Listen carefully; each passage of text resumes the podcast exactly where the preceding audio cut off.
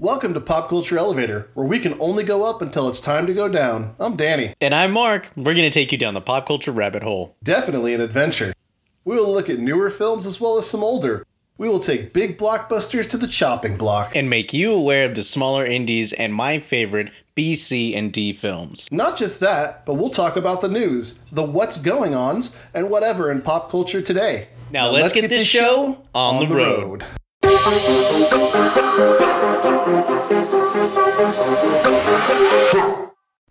And if you'd like to contact us, you can find us on Gmail at popcultureelevator.com. That's right. And you can also find us at our Instagram, Pop Culture Elevator, as well as our Twitter, PCE Podcast. And as always, we'd love to hear from you. Before we get into the review, we'd like to tell you there will be spoilers. You've been warned. Right. So if you want to go watch the movie and come back to us, that would be great. Welcome back, passengers, to another episode of Pop Culture Elevator. That's right. We're 21. Officially, this show can drink. Yes, we can drink all we want. Although right now, all I want is water. Yeah. So we're uh, we watched Disney's new live-action film Mulan. Mulan, the uh, reimagining of the animated show from the 90s. Excuse me, movie from the 90s. Right, a beloved movie for a lot of uh, people my age, maybe a little older, maybe a little younger. Yeah. Uh, and and this film is um, well, it's got Mark and I at a uh, divisive moment. Yeah.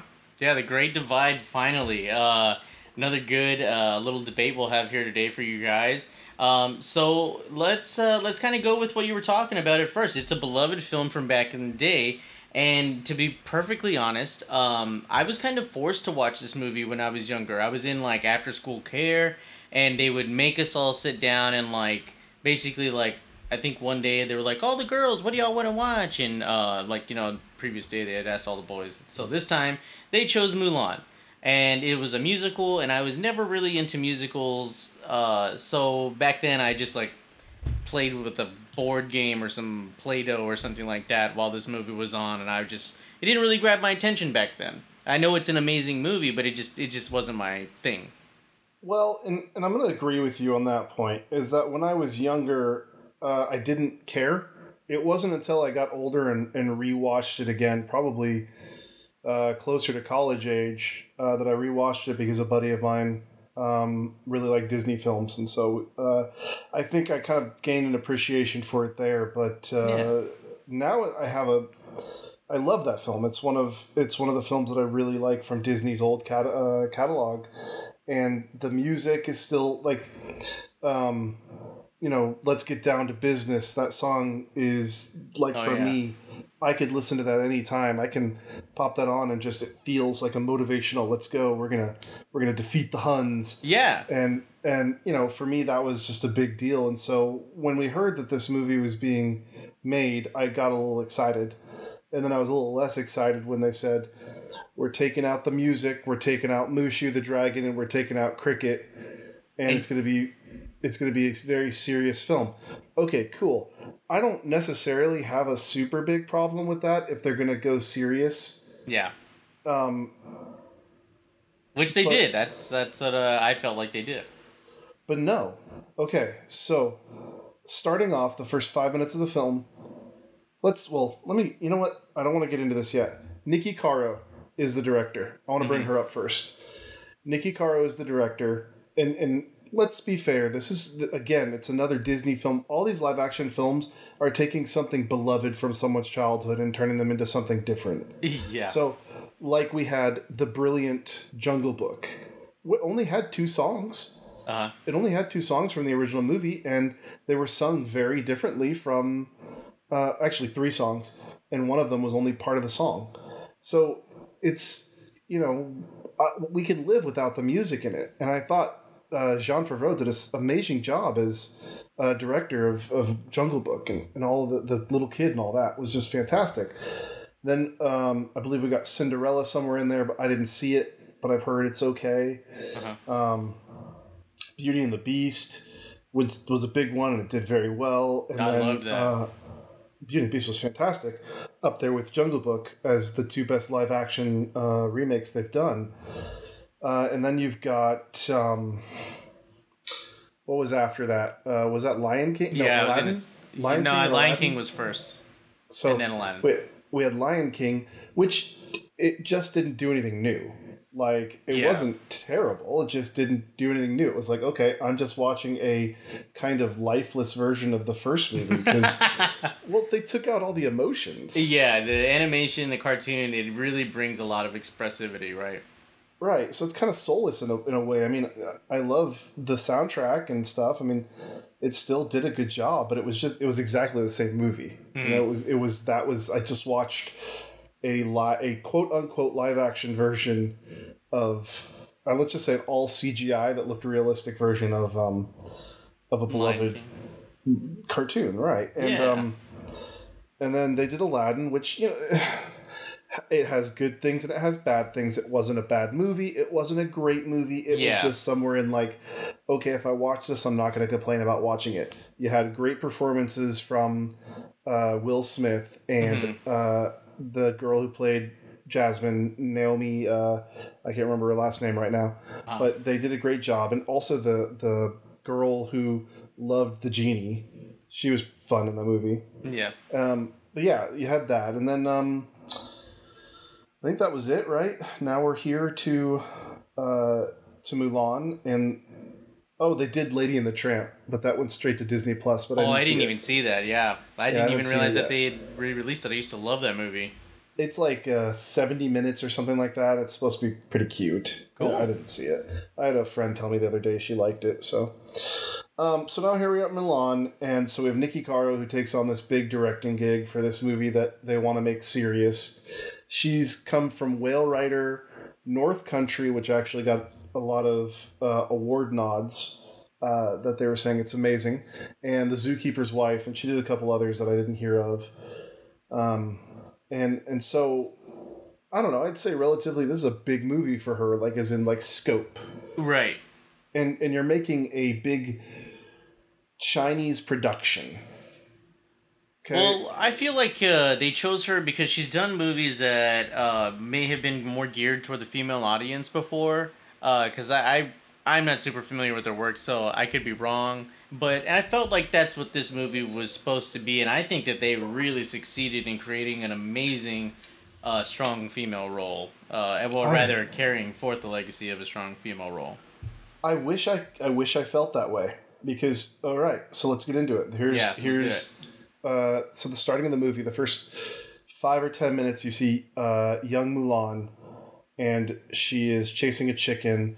Uh-huh. And she's doing all this acrobatic stuff all around, and she's like basically floating in air and t- at times, and uh, super fast, and all this stuff, and strong, and she's just it's all natural to her, and of course it's pissing off all the people in the town Because it's not ladylike. Was not and it's, ladylike. it's uh it's her apparently she has a very natural strong uh, she which is they uh, gave her, they gave her superpowers. i don't think it's su- it's superpower i think that They she gave- has a super like agility maybe like No, more than most humans but i don't think it's do superhuman things That, she's able to do things that normal people cannot do, not even the warriors right uh, in the film. And so, right off the bat, they're saying a female cannot be strong without something added to it. See, that's so I so again, like I really feel like she had a natural talent, right? So it's like it's like watching like a regular dude play basketball with Kobe Bryant, right? No. Like that dude had talent and worked on his talent But- for years, and then like you then it's like, oh well, Kobe Bryant has superpowers. It's like no, that guy took time and harnessed his natural ability, But she did and not. that's why she's she able had to a natural jump. chi that made her stronger and her agility bigger, and she could freaking float on air, and she can run across walls, and she can do flips off buildings and land and still not get hurt. I don't That's really not- remember the floating on air part. s- That's a superpower, not a. When I say float, I mean like glide. That's a superpower, not a not a uh, natural agility. That is something that no one can ever have. I don't know, because you see, like people, like they can run, and use their momentum against the wall but and she stuff. didn't have to hone it, dude. I think they there's a difference kind of skipped the honing. I'll give you that. It was just kind of like, boom, she's naturally good, and they don't Well, show the then they- montage of her training. I'll give you that.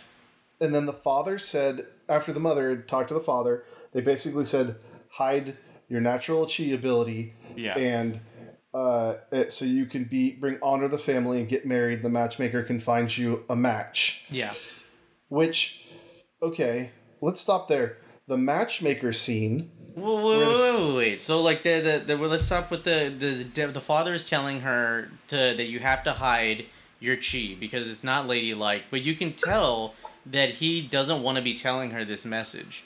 Like he Right. he knows that she's great, but he also knows that they're the and I feel like that's another thing that maybe not everyone will grasp is the culture is that they have to bring honor to their family and that mostly comes through tradition and I think that he told her what he had to tell her, but also let her know that that he sees what he's stifling out, and he's uh, kind of, frankly ashamed or not very proud of it.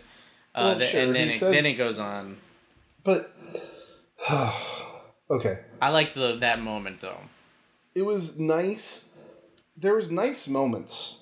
Yeah. the movie had nice moments. It's just that bothered me right there is the fact that she had powers and it made me feel like and you could say all day long that she doesn't have powers, it's a natural. No, they're powers. They're powers and she's able to hone in on these powers that no one else can hone in on.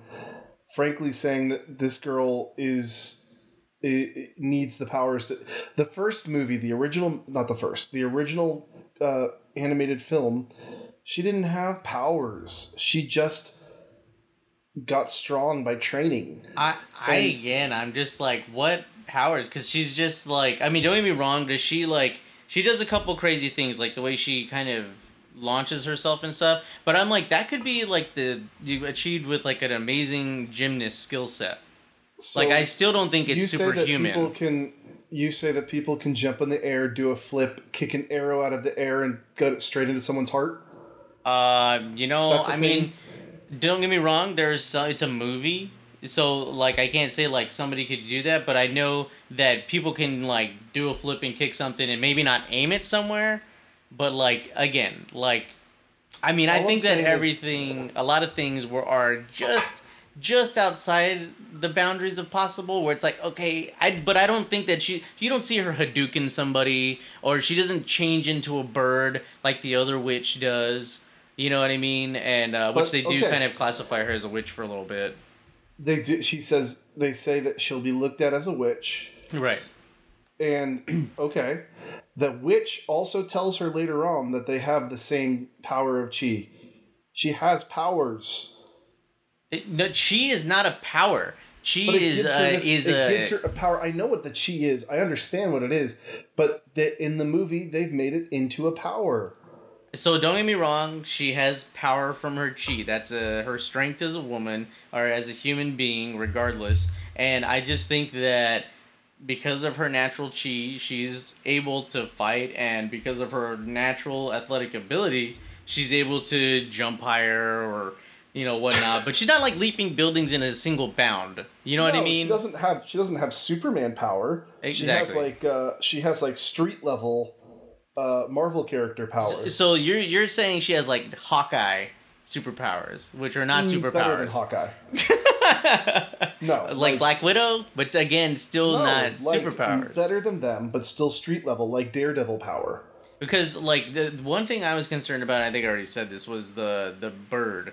You know, like I thought that the phoenix, excuse me, was gonna somehow, I don't know, like she was gonna transform into another phoenix, or she was gonna be able to command the phoenix. But this phoenix was really just a symbol of her ancestry. That her ancestors it was just were watching over with her, making yeah. sure that she was okay, and it was supposed to be a replacement for Mushu, the Right. And, and so I feel like her powers are obviously from her chi, but the chi is an awareness and a balance with your surroundings and your body and your soul, mind, everything. So I think that with that and those teachings and her natural ability, she's able to do some things a lot of people can't do. But I do agree that like if she had done some of the things that the witch had done, then we would be talking about like supernatural stuff. The witch basically told her that she could do that stuff if she If she trained Wanted. more. Yeah. exactly. So she has powers. But that's again something cultural. Like if you go deep into the culture, they there are parts of it that become magical. I'm not saying that. And she doesn't not. have it yet, and that's what I feel like the I'm witch not- is declaring. Like you don't have I'm it yet, but you could. I'm not arguing that it's a cultural thing. Okay. I, I'm arguing that she shouldn't have that in the first place. So I so I disagree because it's a cultural thing. I think they needed to have it in here because it sh- No, it shows no, you part of the, culture. First movie, the first movie, she didn't need it. The original movie, it was Okay. about a woman who became powerful by herself when she trained, and then and then was able to take a take a part of the army and make it amazing. And it just it bothers me that they had to make this that way. That they had So- to. It basically, for me, I'm not going to.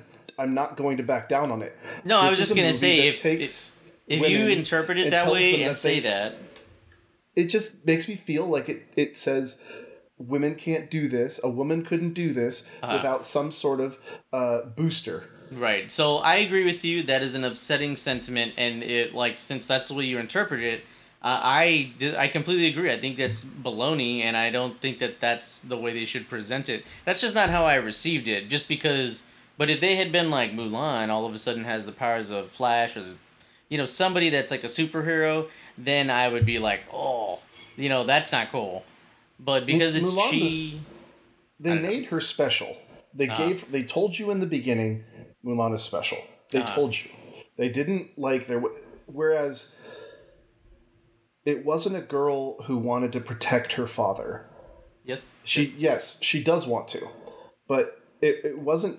The, the, what made Mulan special is that she wanted to protect her father. She knew that she could be. She knew that she could do this if she trained and and and whatnot. And she had mm-hmm. Mushu and Cricket with her, which you know made it a little bit better because they were kind of the they were the comedic parts of it, but it also helped her uh, gain the confidence to do this stuff. But it just i feel like it took away from that sentiment there and then so i think that you and i can agree to disagree I know. I think I uh, can see what you're saying. It's just that's not how I received it. Is all. sure i get it so i guess let's move on from this because it, it just makes me upset to think about but Yeah, that Uh, is upsetting. we go into um she's older. She has to go to the uh, matchmaker. Uh huh. and we we find out earlier in the movie that her sister is afraid of spiders. And she likes to mess with her sister. You know Yeah. she's like oh you don't move. There's a spider in your hair. Um, you know it's like so we know that she's afraid of spiders. And so she goes to the matchmaker and the matchmaker has the sister there and the mom there and then Mulan's all dressed up in the traditional uh, Garb. I don't know garb I guess is the best way I was gonna say geisha but it's not really geisha Yeah, I don't um, think so either. uh, so she's she's in this garb, the traditional, let's just say, uh, makeup, and a nice uh, dress, and they're doing the whole thing, and the the matchmaker's like, oh, you need to be uh, silent, and you need to be strong, and you need to be blah blah blah, Poised uh, and yeah. and uh, this whole thing is happening, and she's agreeing. There's a spider that's coming down from the roof, and Yeah. it's the most terrible CGI. it's so it's so bad. It's bad CGI. Um, and it comes down, and Mulan moves the teacup on top of the spider because she knows Yeah. it's going to freak her sister out. Well, it ca- it's the pot, right? Is it- it's not a, it's the teapot. It's the pot, yeah. Yeah, yeah. That she moves the teapot on top of the spider, Uh huh. and the matchmaker's like, "Oh, it needs to be in the middle." Right. And she's like, uh, no, I think it looks good here. she's like, no, it needs to be in the middle. And of course, She's trying to be thing- classy and discreet and poised. Yeah. You know, you don't talk about somebody's fear in or weaknesses or health stuff Mm-hmm. in other cultures. Yeah, and it leads to a whole silly scene. See, this is okay. This is my issue, Mark. This is my. This is just I like that scene. no, it, nothing. The scene was funny and it made me laugh. Yeah. CGI being bad aside, Yeah. it was a funny scene. Um, and she catches all the like they the the spider comes up and the rather they move the teapot and uh, the spider scampers off and runs basically towards all the ladies and hops towards the uh, I don't know what her name was again. The la- the lady who's teaching them basically. The matchmaker, yeah. the, the matchmaker, excuse me, and then uh, and everyone freaks out, knocks all these uh, glasses and the teapot into the air, and Mulan, uh, in a very crouching tiger, hidden dragon fashion, like catches a couple cups on each hand with chopsticks, and then the teapot with like her foot, and she's kind Yeah. of in a crane position, if you will. Very and- cartoony scene, but Yeah, it worked. But, but- here's the, this is where my issue comes in, is that it just for a movie that's supposed to be trying to take the story seriously, the scene that scene didn't work for me in that regard. So why are we taking away Mushu and cricket or the music, for even that matter, uh, because we want to go for realism? Uh, because I think that scene was uh, essential in not only in like backing up what happened with the father, and uh, where there is a cultural way that everyone is expected to act, and in her case, as a female, she needed to act in the way that uh, the late the matchmaker was talking about, and the way her father was also leading up to uh, reluctantly, and um, but the fact that she had strength and courage to you know help a, somebody with a spider phobia and uh, whatnot. I felt it was really putting a lid on a strong female role that she has to break out of. And it's just like, no, look, I literally like helped save somebody from a spider.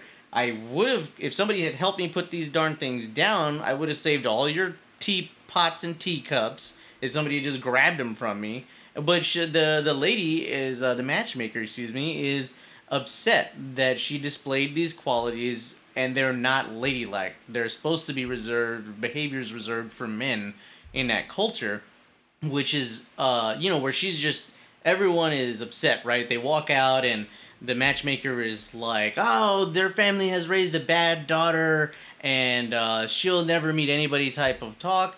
And you know the thing is that she's better than that. She's stronger, and she she exemplifies.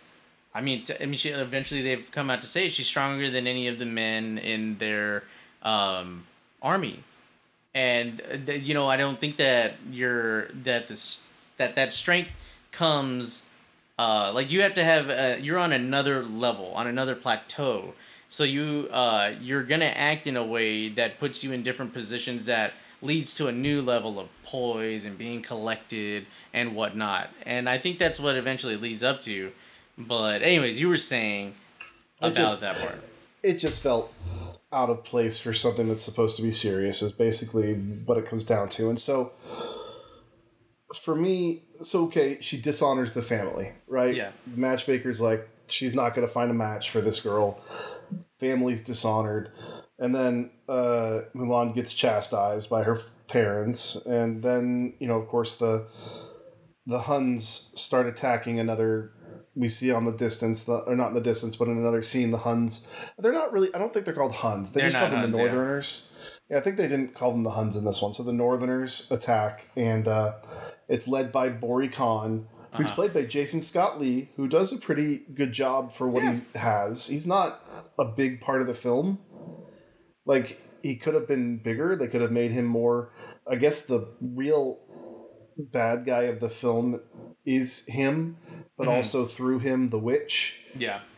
Uh, but jason scott lee does a great job. Jason scott lee who um, his biggest movie you know he did a lot of stuff but his biggest movie was um, where he played bruce lee in dragon the Yeah. story of bruce lee. And um, they have no relation. Jason scott lee is not related to um, bruce lee or, or brandon lee for that matter but um, he, he does a pretty good job. We see them attacking. Uh, you see the witch, uh, who can turn into a um, hawk, and the witch is played by Li Gong.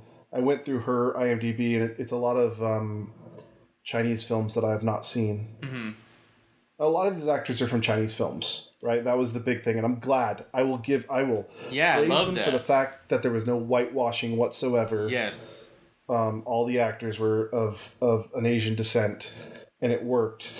Um, let's see. So Mulan, uh, so they they come. It, it turns out the emperor needs men, so they're gonna they're gonna try to fight the the Northerners, and they're gonna try to cut them off. Yep. and they come in, and of course, just like the old movie, they're like, we need one boy from each, one man from each family, and the father says, uh, you know, I will, um, I will do this because I do not have any men in my family, and the father god i don't know why i didn't uh, look this up before the father is someone um, you've seen in, in Oh, Tzi Ma. many movies Yeah, the Huh? uh, Tzi Ma from uh, Rush Hour. We talked about That's him right. before. Yeah, yes yes that's right because he was in um, Rush Hour. rush hour but i feel like we Oh yeah, he's been in a ton of other movies. Uh, but i feel like we talked about him uh, he was uh, in uh, Matchstick Man, or excuse me, uh, not Matchstick Man, uh, Lady Killers with Tom Hanks.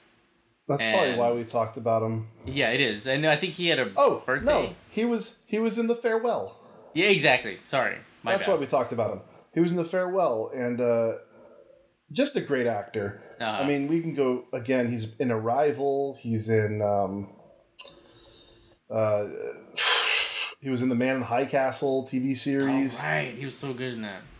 Uh, he does Veep. He's been in. He's been a voice in some Star Wars shows.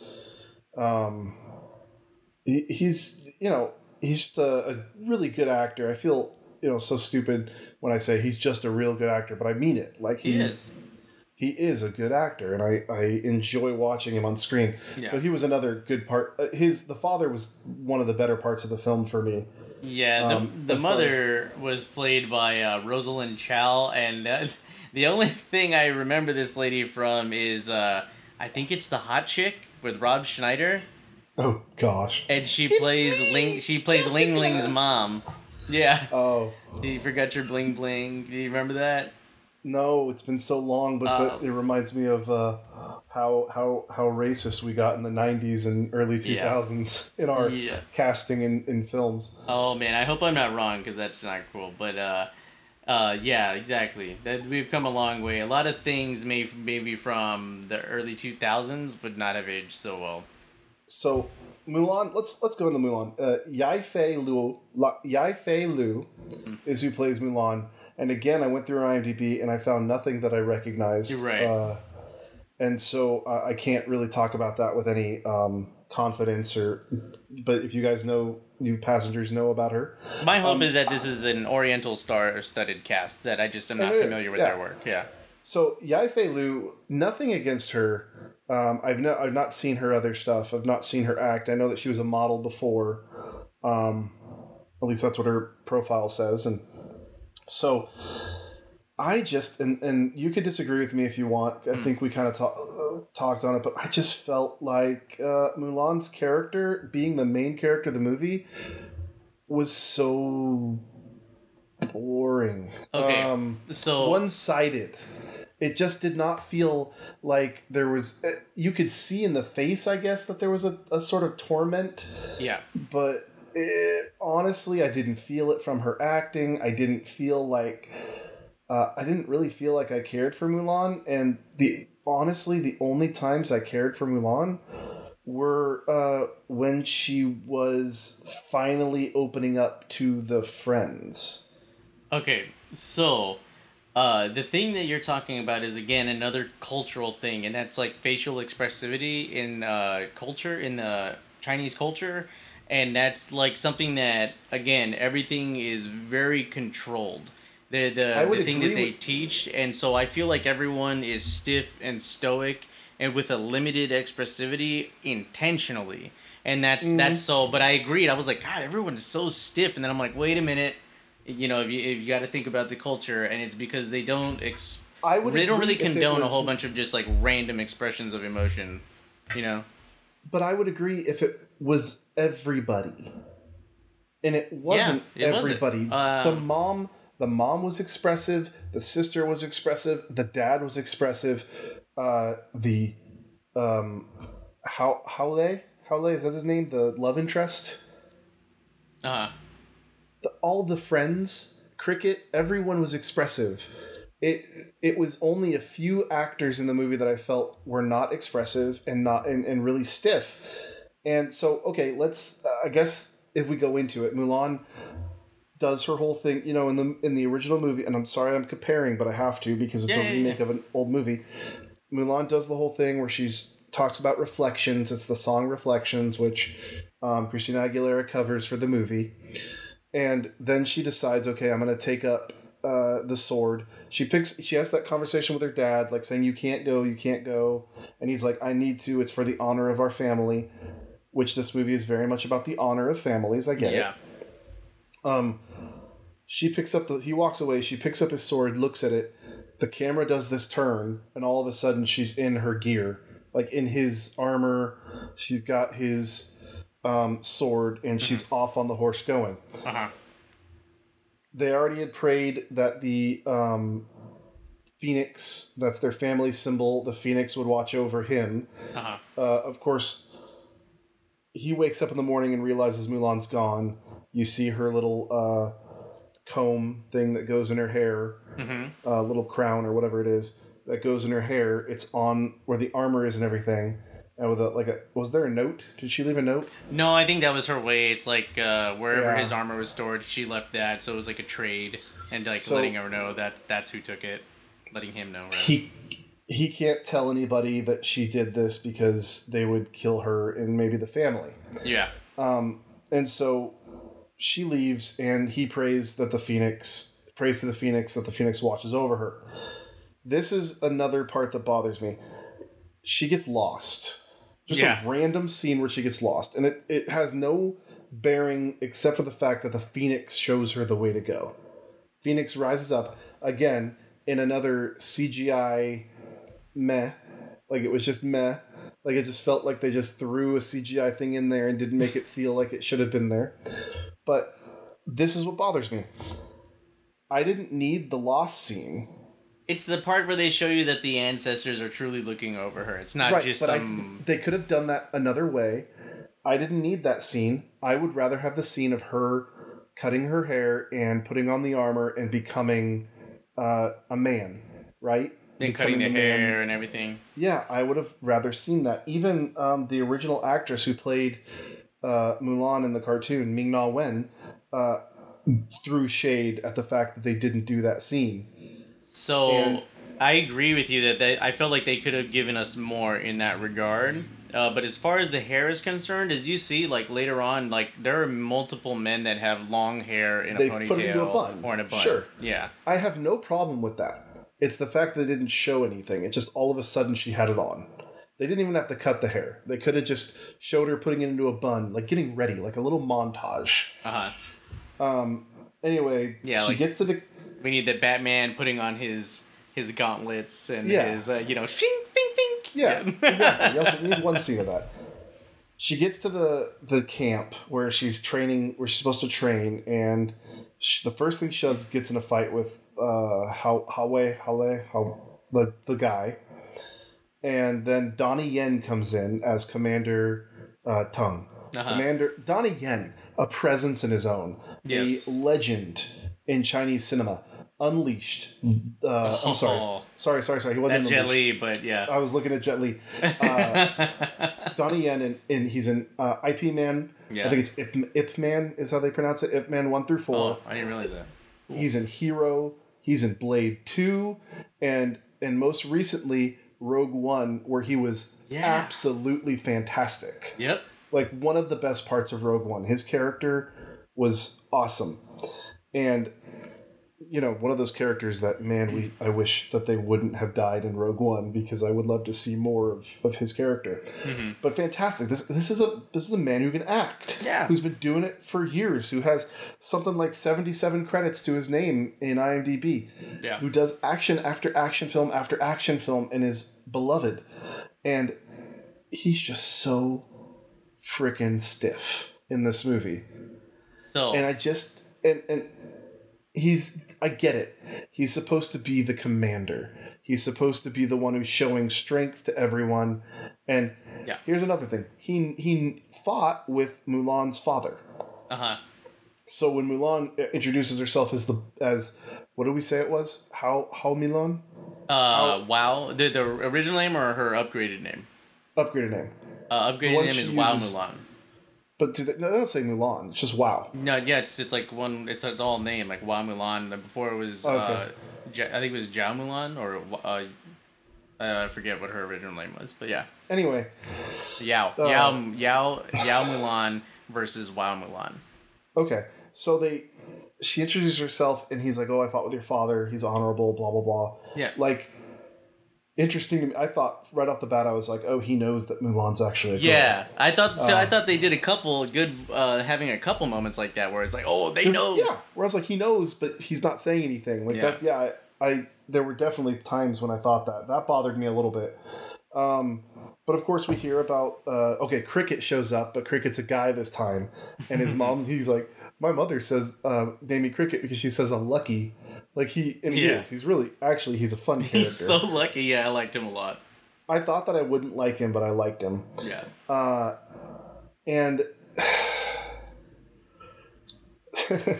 so they go and they do their training stuff, right? And the first night, you find out that um, here's all the rules. Like, if you lie, you die. Yeah. If you no, if you lie, you get uh, ban- you get um, Expel expelled. expelled, right? And so dishonor to your whole family. You can really never go back to your village yeah. um, if you do this, you die. If you do that, you die. So she's got all these rules, and now they're like, okay, go take showers. And Yeah, she she's breaking all the rules.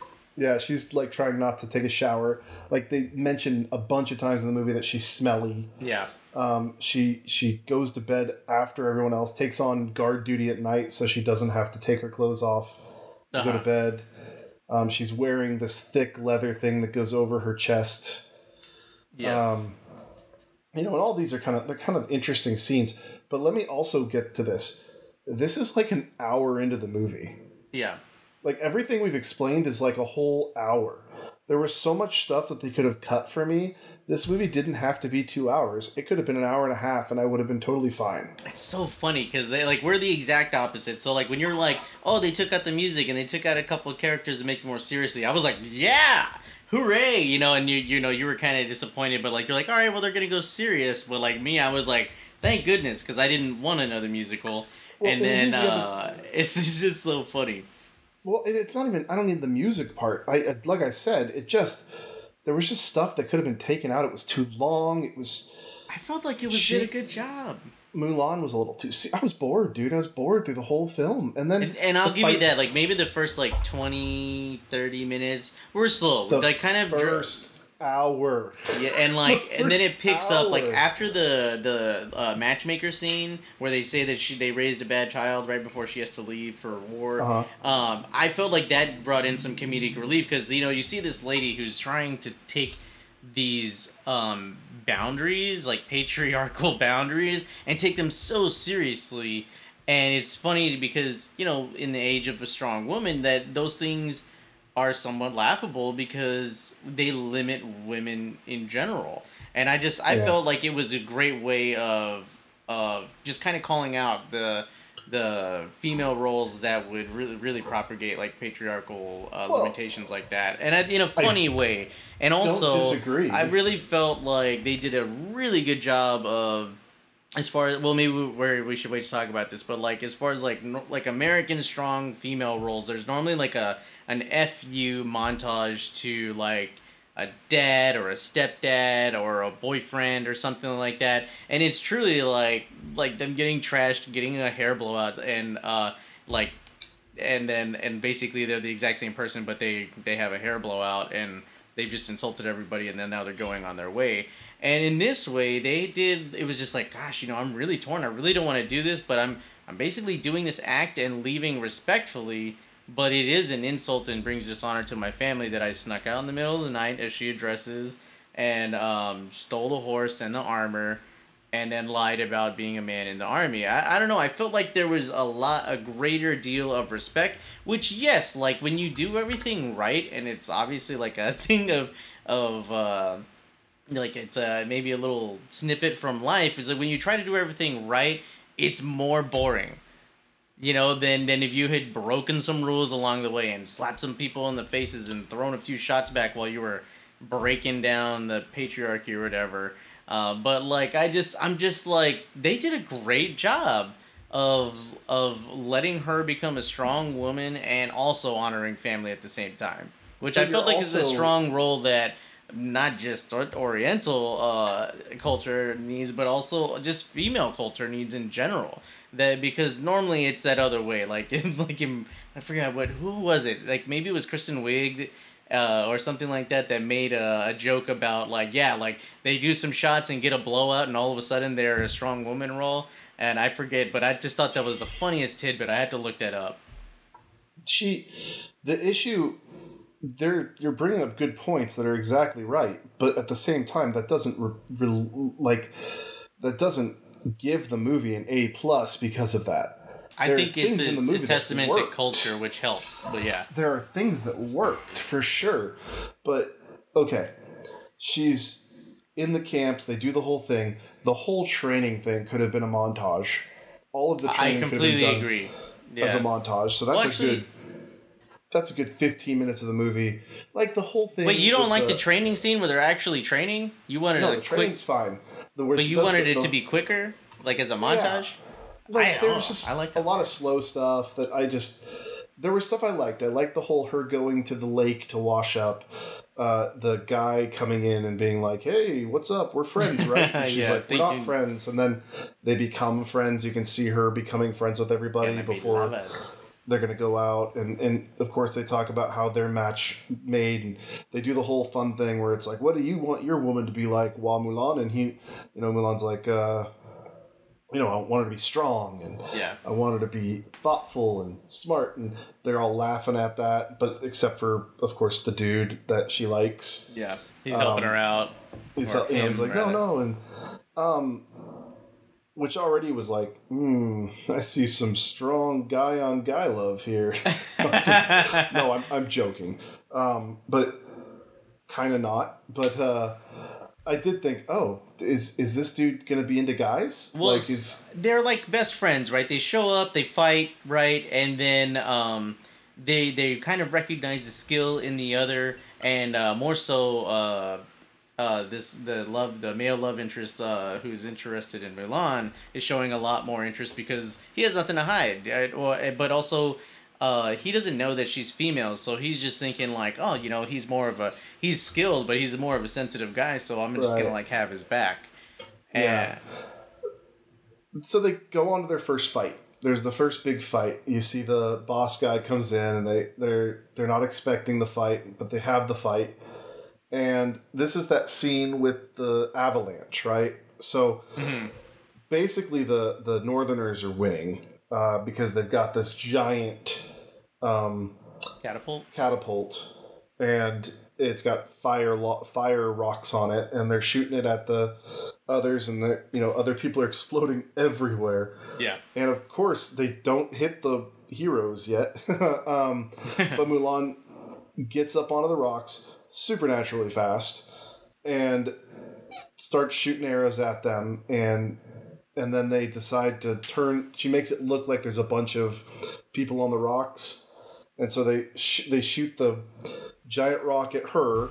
It hits the snow and an avalanche comes and takes out everyone and she's able to save the love interest and and not a, not the whole platoon or whatever because they just huddled together and waited as targets. That's the part that I didn't like. I'm like, you're Yeah. like an official army, and like, yeah, you're getting attacked by a bunch of birds and everything like that, but you, have somebody aiming a flaming ball catapult at you, and you run. literally form like five targets. I'd run yeah Yeah, I mean, I would rather take like a few. Uh, you have armor on. You can take a few pecks, uh, Mm-hmm. as opposed to a fireball that came and smashed that first group down to smithereens. And Like I, so that's something. Yeah, like because they just stood there. So that was something. There, there are little details like that that I'll give you. Like that, but they should have done something a little bit better. But it was cool that She- she was able to distract them. She took some of the helmets from her fallen comrades and like distracted them so they would turn it around and accidentally trigger an avalanche. right and before oh before that happens she has the personal fight with the witch Yes. So she she follows the witch, or she follows the the she follows Bori Khan in her, in his group, Uh-huh. Um, and I didn't mention this before, but I do want to mention this. Bori Khan, uh, Jason Scott Lee, was also uh, Mowgli in the 1994 Yeah. live action uh, Jungle Book that they did. And he was also apparently in Back to the Future too, Uh-huh. as a character named Whitey. But I don't remember that character well enough. Maybe in October when we do the 45th anniversary of Back to the Future, we'll Uh-huh. look out for that. But Yeah. um, anyway, she follows them, and it turns out there's the witch, and they get into a fight. And she, the witch, knows right off the bat that she's a female, that she's lying about who she is, Uh-huh. and if she lies about who she is, she's going to die. And I kind of like that. That whole thing was nice. That she needs to come out and say, "Okay, I am the strong character. I am Mulan," um, and it'll make her chi be bigger, and she'll have more power. This is kind of where I Well, she tells her her deceit weakens her.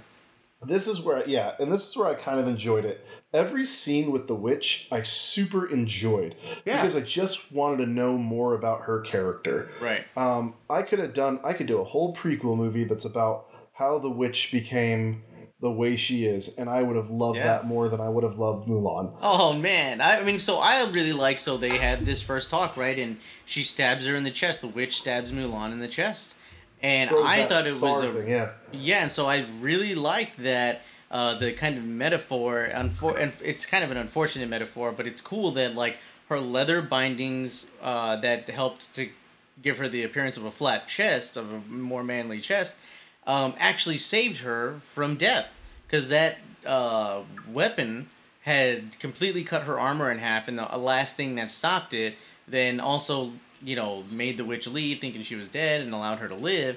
Were her bindings and and uh, were literally a physical representation of her limitations placed on her by a patriarchy that was keeping Yeah. her safe technically. Uh, and it's just like, ooh, bittersweet moment right there. And I'm just like, oh man, you know. But if she hadn't been bound, she'd be dead. And uh, not that it makes it right, but I thought that was super interesting. And yeah, I really love all the sequences with the witch, and I I would have also liked maybe some more uh, moments in this movie showing how the witch got the way she, she was because she does just kind of appear, right? Well, Like- and she mentions it too. Like she mentions her backstory a little bit, and you're Yeah. like, "Geez, well, what happened?" Um.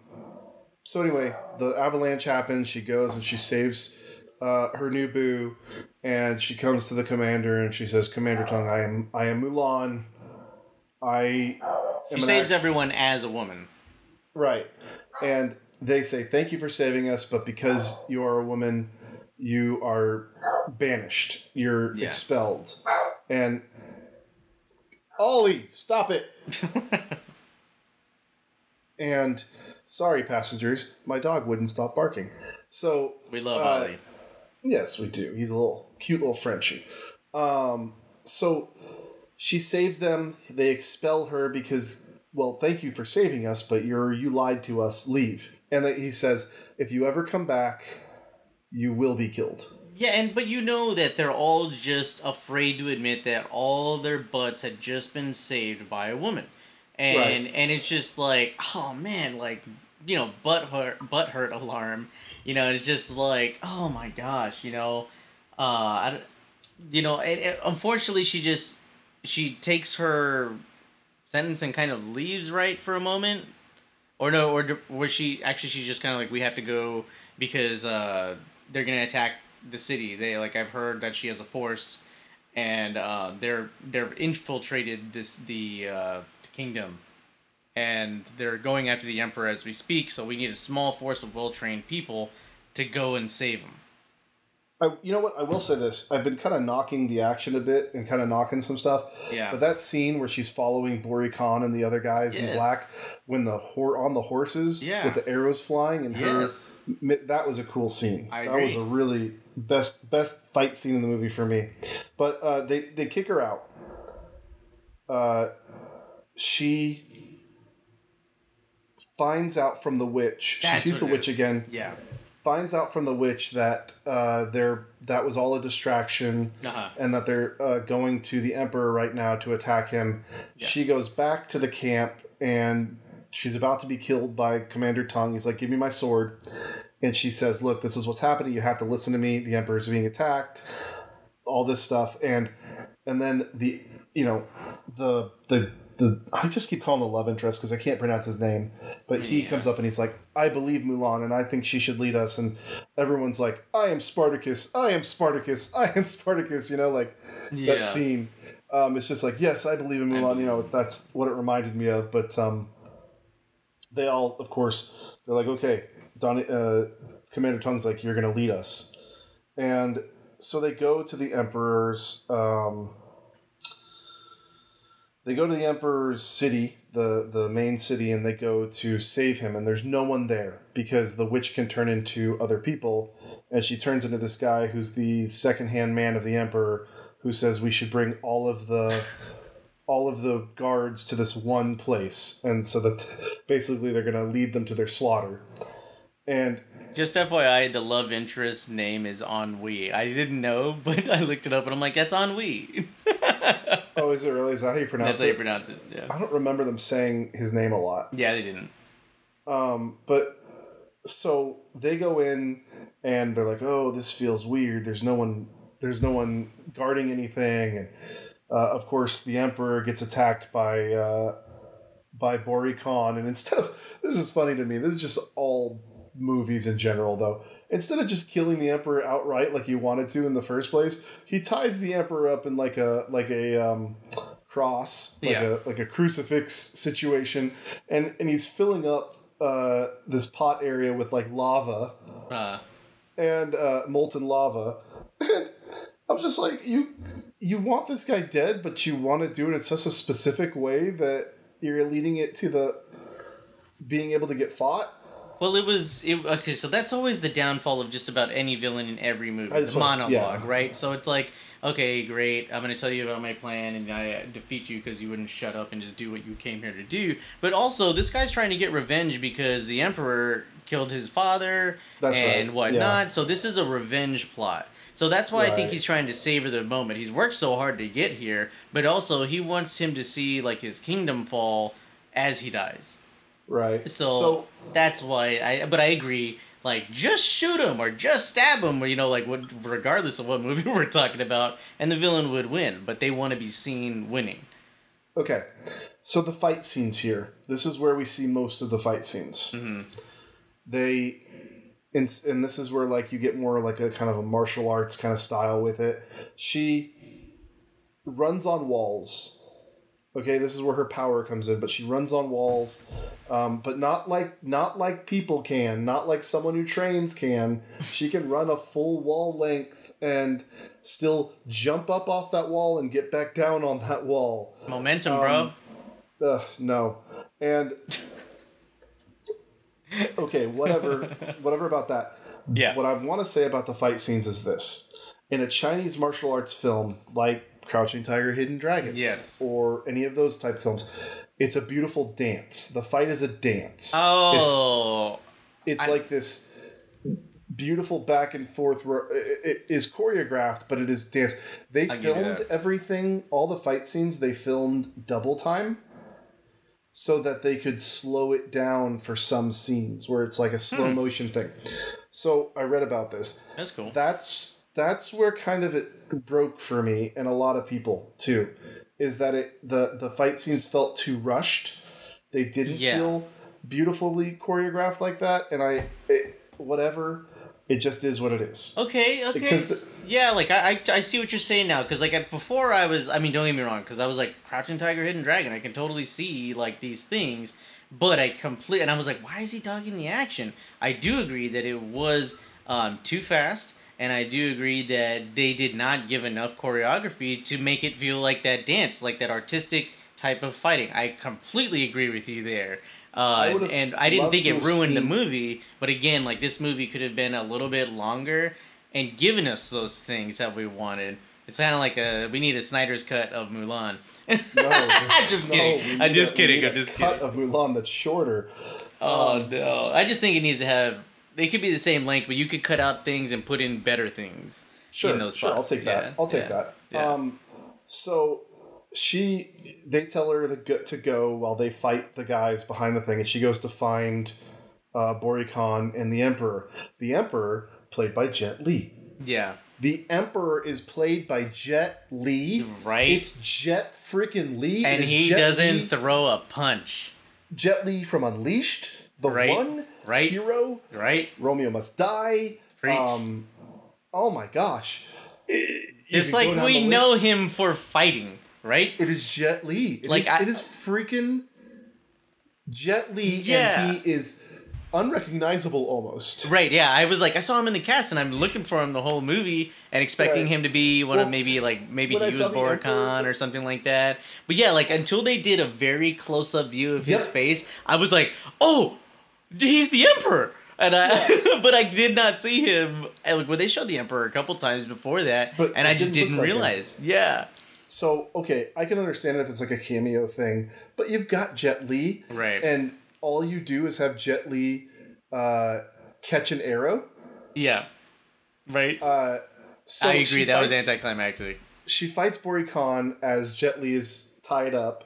She's trying to get away from him, uh, and Excuse me. There is a sequence right before that when Bori Khan first comes for the Emperor. He's owning a whole bunch of people. Like I mean, he's using like not bed Oh, sheets, but like that's right. He banners to like slap the- everyone and Yeah. like you know twist everyone around and hit everybody. So he kicks a little bit of butt for a little bit, but it was not. It, again, like we could have used more of that fight scene and action sequence. straight up punching though, like actual Yeah. like fight scenes. This was just like him whipping like uh, fabric around and grabbing people and throwing them down through that. Throw, okay, Which again. I think is him being in touch with his surroundings and his chi and stuff Sure. like that, which is He's the whole the tone of the movie. So, Right.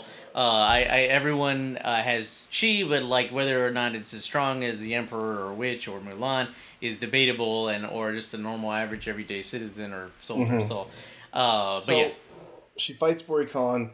We think he's we think he's dead, quote unquote, because he falls off and, and lands real hard and whatever. And she goes to untie the Emperor, uh, and right before she's able to get him all the way off, Bori Khan shoots an arrow at the Emperor. He Mulan catches- rushes instead of trying to catch it for him. She rushes to untie his hand so Yeah. that he can catch it himself. and he catches it. Really cool kind of scene. Yeah, And then he throws the arrow up in the air, and Mulan does a backflip and kicks the arrow back down. yeah. Like she's it- been doing through the movie.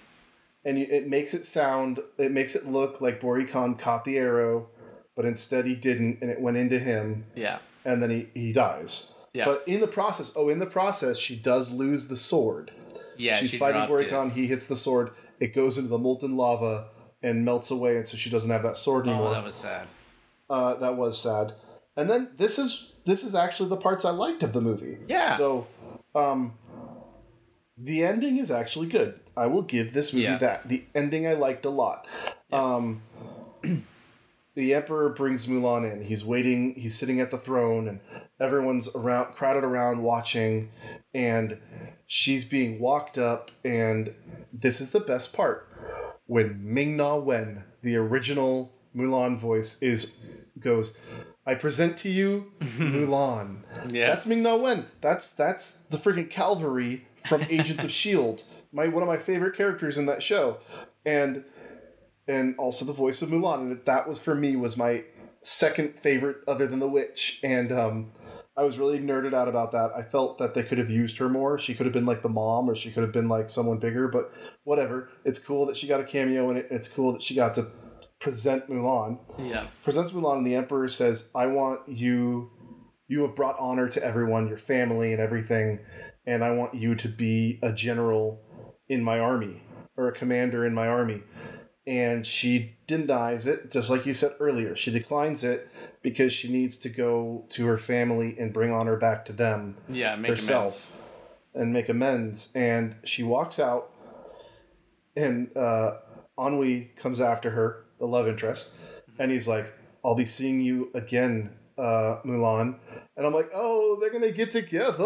Yeah. Oh yeah, finally!" And she goes home, and there's a really nice scene with her parents, where the father's like, uh, "I thought that you had to be this way. I nurtured you in a different way." and I wish that I would have let you be who you were. Like this really nice scene, basically. Uh huh. And then the guards from the emperor come and they're like, "Hey, will you uh, will you Join the Emperor's reconsider? Guard. Will you reconsider and still be a commander?" And of course, now she's going to say yes because she just got the forgive- forgiveness from her family. Yeah. A really sweet scene though, Yeah. and then it ends. So And again, I didn't get the closure from the love interest stuff. So again, uh, for one, I think that like as far as the action is concerned, I think there's a caricature that America might want from uh, you know a fighting sequence from an Oriental film, and also uh, also the like kind of addiction to the to the love story. Like love stories have like killed a whole bunch of movies for me because it's instead of it being about the plot, it's like, well, uh, what about did did they get together? And it's like I don't care. Like so, like in this movie, I loved it. Like I'm kind of like understood. Like well, for one, either way, like he wants her and he'll wait, and she wants him, but she's got to figure a couple things out. So I'm pretty sure I'm if I were a bet man, that that's gonna work out. So I'm like, all right, I got enough closure there. And uh, but like yeah, like there are not enough movies where uh, you know where culture is being respected and everyone's kind of trying to make amends because like again in uh in like I was saying before, basically they insult everyone uh, as they go out the door, basically burning a bridge. Except the person they burned a bridge with is too nice to never say no to them. Uh, and uh, when they come back, it's like, hey, you just you insulted me. Like, no, get get out of here. But no, she comes back and makes amends, and uh, that was the whole tone of the movie was respect for family. It wasn't Right. Well, about this dude because the- he didn't even know who she was half the time. So how are you supposed to get this love interest? And she's trying to like not be in love with him because she's got to be a dude half the Right. movie. So, So I get that. I understand that, but then leave out that whole scene where he's like, "I'll be seeing you later, Mulan." Like it just felt very flirty. Leave leave that out. that's what gave me the that. closure. That's what gave me enough closure. It's like, all right, they're gonna see each other again. That opened up more for me because I thought it would go a different way, and not that I care where I think it's gonna go. I just I cared that it was like, okay, you open this door, but you never close this door. You want to tie up a loose end. and that you know whatever i don't want a sequel i don't need a sequel No, i would rather go back and watch the cartoon or i'd rather go watch uh, one of those chinese films we talked about Uh-huh. and uh, you know so in the end i liked the ending i liked characters cricket was fun uh, that scene where they where we think cricket's dead Uh-huh. and then he wakes up Oh, I love that. I was so heartbroken for like a second. yeah, yeah, that was good. Um, none of the main characters died. none of the main characters died. Again, yeah, just like again, like the this our day and age, it's like everyone must die. We're all trained by Game of Thrones right now, and so this is one of those happily ever after type of things. Not you know now it's like oh that was a good ending because basically so many effed up things happened. And then no, this is a good ending because so many good things happened. Now, I will give. So I've, I've pretty much poo pooed on a lot of the film. Yeah, I will I will give you some of the things I really really really liked. The soundtrack. yeah, Yeah. The music was so damn good. Mm-hmm. like the instrumentals, and I just oh, it was great. Now I could take or leave Christina Aguilera's cover of Reflections, uh, whatever to that. Yeah, man. But um, yeah, the soundtrack was just great. The um, the whole score Uh, great. yeah, oh, okay. I was gonna say some of the things I really like. I like the ending. I already said that. Um, but yeah, my notes are pretty like this is boring. what the heck? And I'll, I'll Oh, give you like that the when the Phoenix like uh, it was kind of like a, a double edged sword for me. So like she's about to fight um, uh, Bori Khan, right? And uh, or and uh, while she's protecting the Emperor. Mhm. And the I'm thinking that she's gonna finally turn into a phoenix herself or some other type of Oh. bird like the witch. And I was like, for one, it might have been like the the phoenix just flies behind her and it makes her appear like she has phoenix wings, right? Which was a little much. It was a little too Yeah. ornate, but it was also really cool. And also, um, I really liked that they didn't go like right there. That's the fork in the road. She turns into a bird or she doesn't. And she's just has the has the blessing of her ancestors. And I'm really glad they went the way that she went. Although I, you know, the CG wasn't super on point, right? So it wasn't like the best uh, Mhm. display. It was a little too much right there, but it was also it was cool, and it was like. It was like a hey, we could have gone this way, and I was very glad that they didn't go the other way. Yeah. Here, here are my closing thoughts on Mulan. Uh, I don't think I'll ever watch it again, um, unless my child one day is like, I want to watch the live action version of this. Uh, I don't. I think that the movie is not for. It's not for the people who love the original Yes, because I don't I don't feel I feel like if you love the original and you're thinking you're going to see a live action version of that, uh, don't don't get your hopes up because you're not. Right. Um, I feel like there's a lot of things they could have done better. They could have cut things out. If they're going to make it two hours, make it two hours for a really good reason. For me, it wasn't. There was too much setup um, without enough payoff.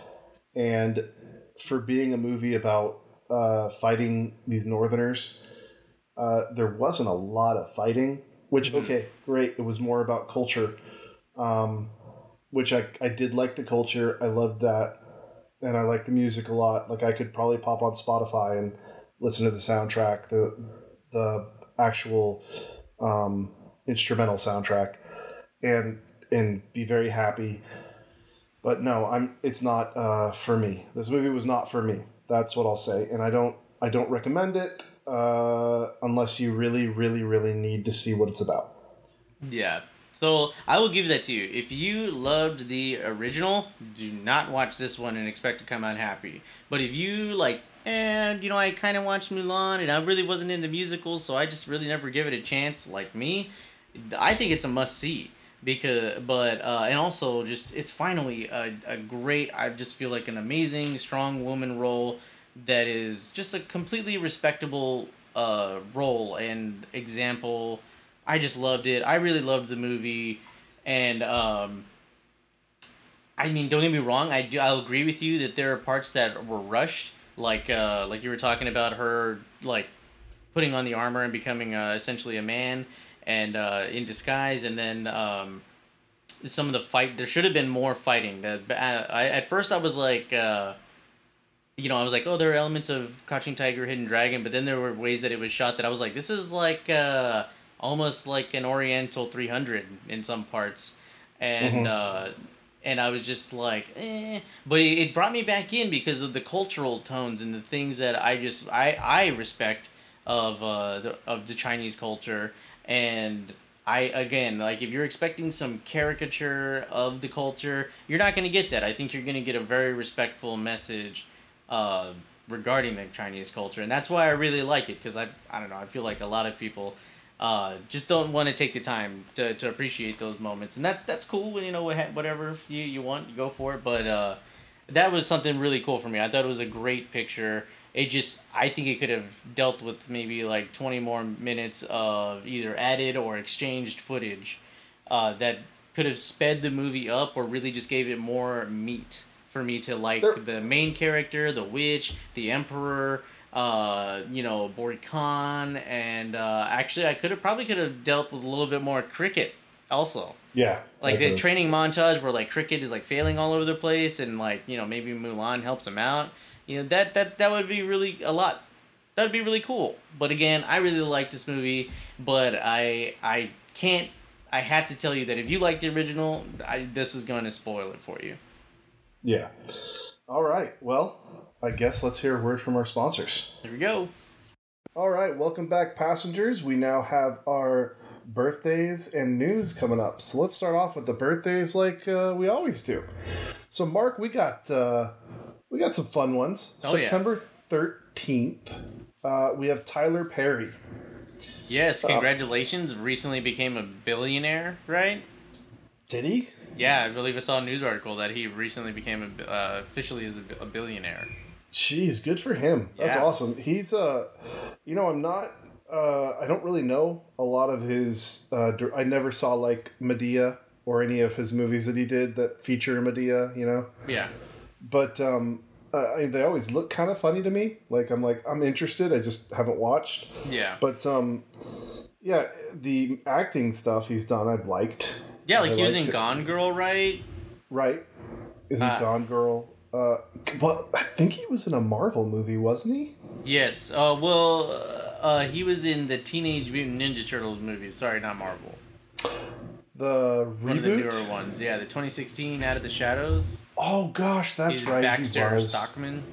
Yeah, yeah, yeah, yeah. I remember now. yes, that's what it was. It wasn't a Marvel movie. It was TMNT. That's right. Yeah. Um, after Tyler Perry, we have Fiona Apple. Uh, normally, we don't do a lot of musical artists on this, but I really like Fiona Apple. Uh, I mean, she did the soundtrack for Pleasantville and a couple other uh, uh, movies, but like, I mean, I, I'm not like a huge fan, but I, I like her. You know. I think her album uh, that she prop that she brought out this year is it's up there for possibly a lot of people's um, album of the year. But Very cool. um, after that, September fourteenth, we have the awesome Sam Neill. Yes. Oh my gosh. I mean, Jurassic Park. Hugh Grant. Yeah, exactly. Uh, uh, Professor Weir, and that's. You, Uh, you just said you said Hugh Grant. Oh my god, what did I say? Oh my god, I said Hugh Grant. You said. Oh my god, I'm so sorry. I'm That. Professor Grant. Professor Grant. Oh my god, that's hilarious. I'm dying. It took me a second to realize. I must be still on our review from the gentleman. That's so funny. No, it's so good though. That was good. Yeah, Pro- Professor Professor Grant. Grant, and then uh, also uh, Weir in, uh, in in one of my favorite horror movies.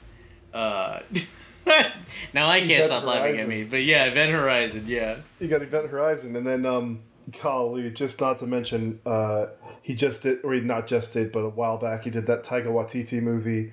Um, Oh, yeah. Hunt for the Wilderpeople, which was fantastic. He's just a great actor. Again, I Amazing actor. can't wait for uh, Jurassic World three to have Same. him and and all of them back. Just all of the main cast back in the movie.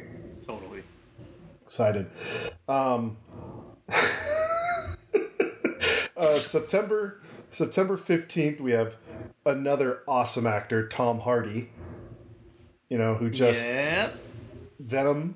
He's going to be in. Venom two. He's uh, he was awesome in the scenes that he was in Dunkirk. He is an amazing Bane, except for the voice. That's right. No, I kind of like the refined voice that he does. I like the voice, it, but I watched it recently and I just didn't like uh, the. f- It feels like the voice is on top of the soundtrack. Yeah, so I, I feel like well, especially because he's wearing that mask. There's no way you're gonna hear him for real. Right. But uh, also, I felt like it was kind of like a cartoony, like bring bringing like in a little homage from like the animated series, right? Because he was wasn't he? Didn't he have a, a voice? He wasn't like. No, You know, like, remember series, in- he's he's Hispanic. He's got a Oh, that's voice. right. He's Yeah. a luchador. Stop! Stop whitewashing brown rolls, everybody. Just, I, Just I wanted him to be this. He's because he's in the comics. He's I a forgot smart, he had an accent, uh, Hispanic accent. Yeah. He's a smart tactical uh, wrestler, not wrestler, but he wears the luchador. Yes. But Well, he did You wear know, the. then- uh, it, it looks like this, not suspenders, but the the wrestler's. Uh, outfit, yeah, whatever you call that the thing. the the uh, the, Not- the uni- unitard. Unitard. There you go. I was gonna say leotard. I'm like, that's wrong. Um, but they did adopt his voice uh, for the Harley Quinn cartoon show. oh, good, good. Which I tried to turn on. I'm still trying to get into it, but No, I love it. I think it's hysterical. You really need to get past the first few episodes. yeah. It's I mean, I'll really give it to you. It's funny. It's just not like what I signed up for, but it's it's worth a watch. You You're know? you're wanting Yep. Harley Quinn from animated series. That's right. They're they're giving you the new Harley Quinn. They Yeah. want to go. They're they want Harley Quinn to be down on my her throat. I like it, but anyway. Um, I mean, I like it. I'm just not in love with it. You know. but Tom Hardy is fantastic. uh, Yes, in I everything that he can't wait for these Venom the Venom sequel. I you know my my car is based off of Venom. The whole theme is Venom, and uh, I just can't wait to see what they do next and uh, what he does next with his career. He's just constantly, but no matter what role he does, you know he's gonna bring a stone cold presence to that Oh yeah. uh, you know role, and you're gonna like what you see. Oh yeah, he's just fantastic.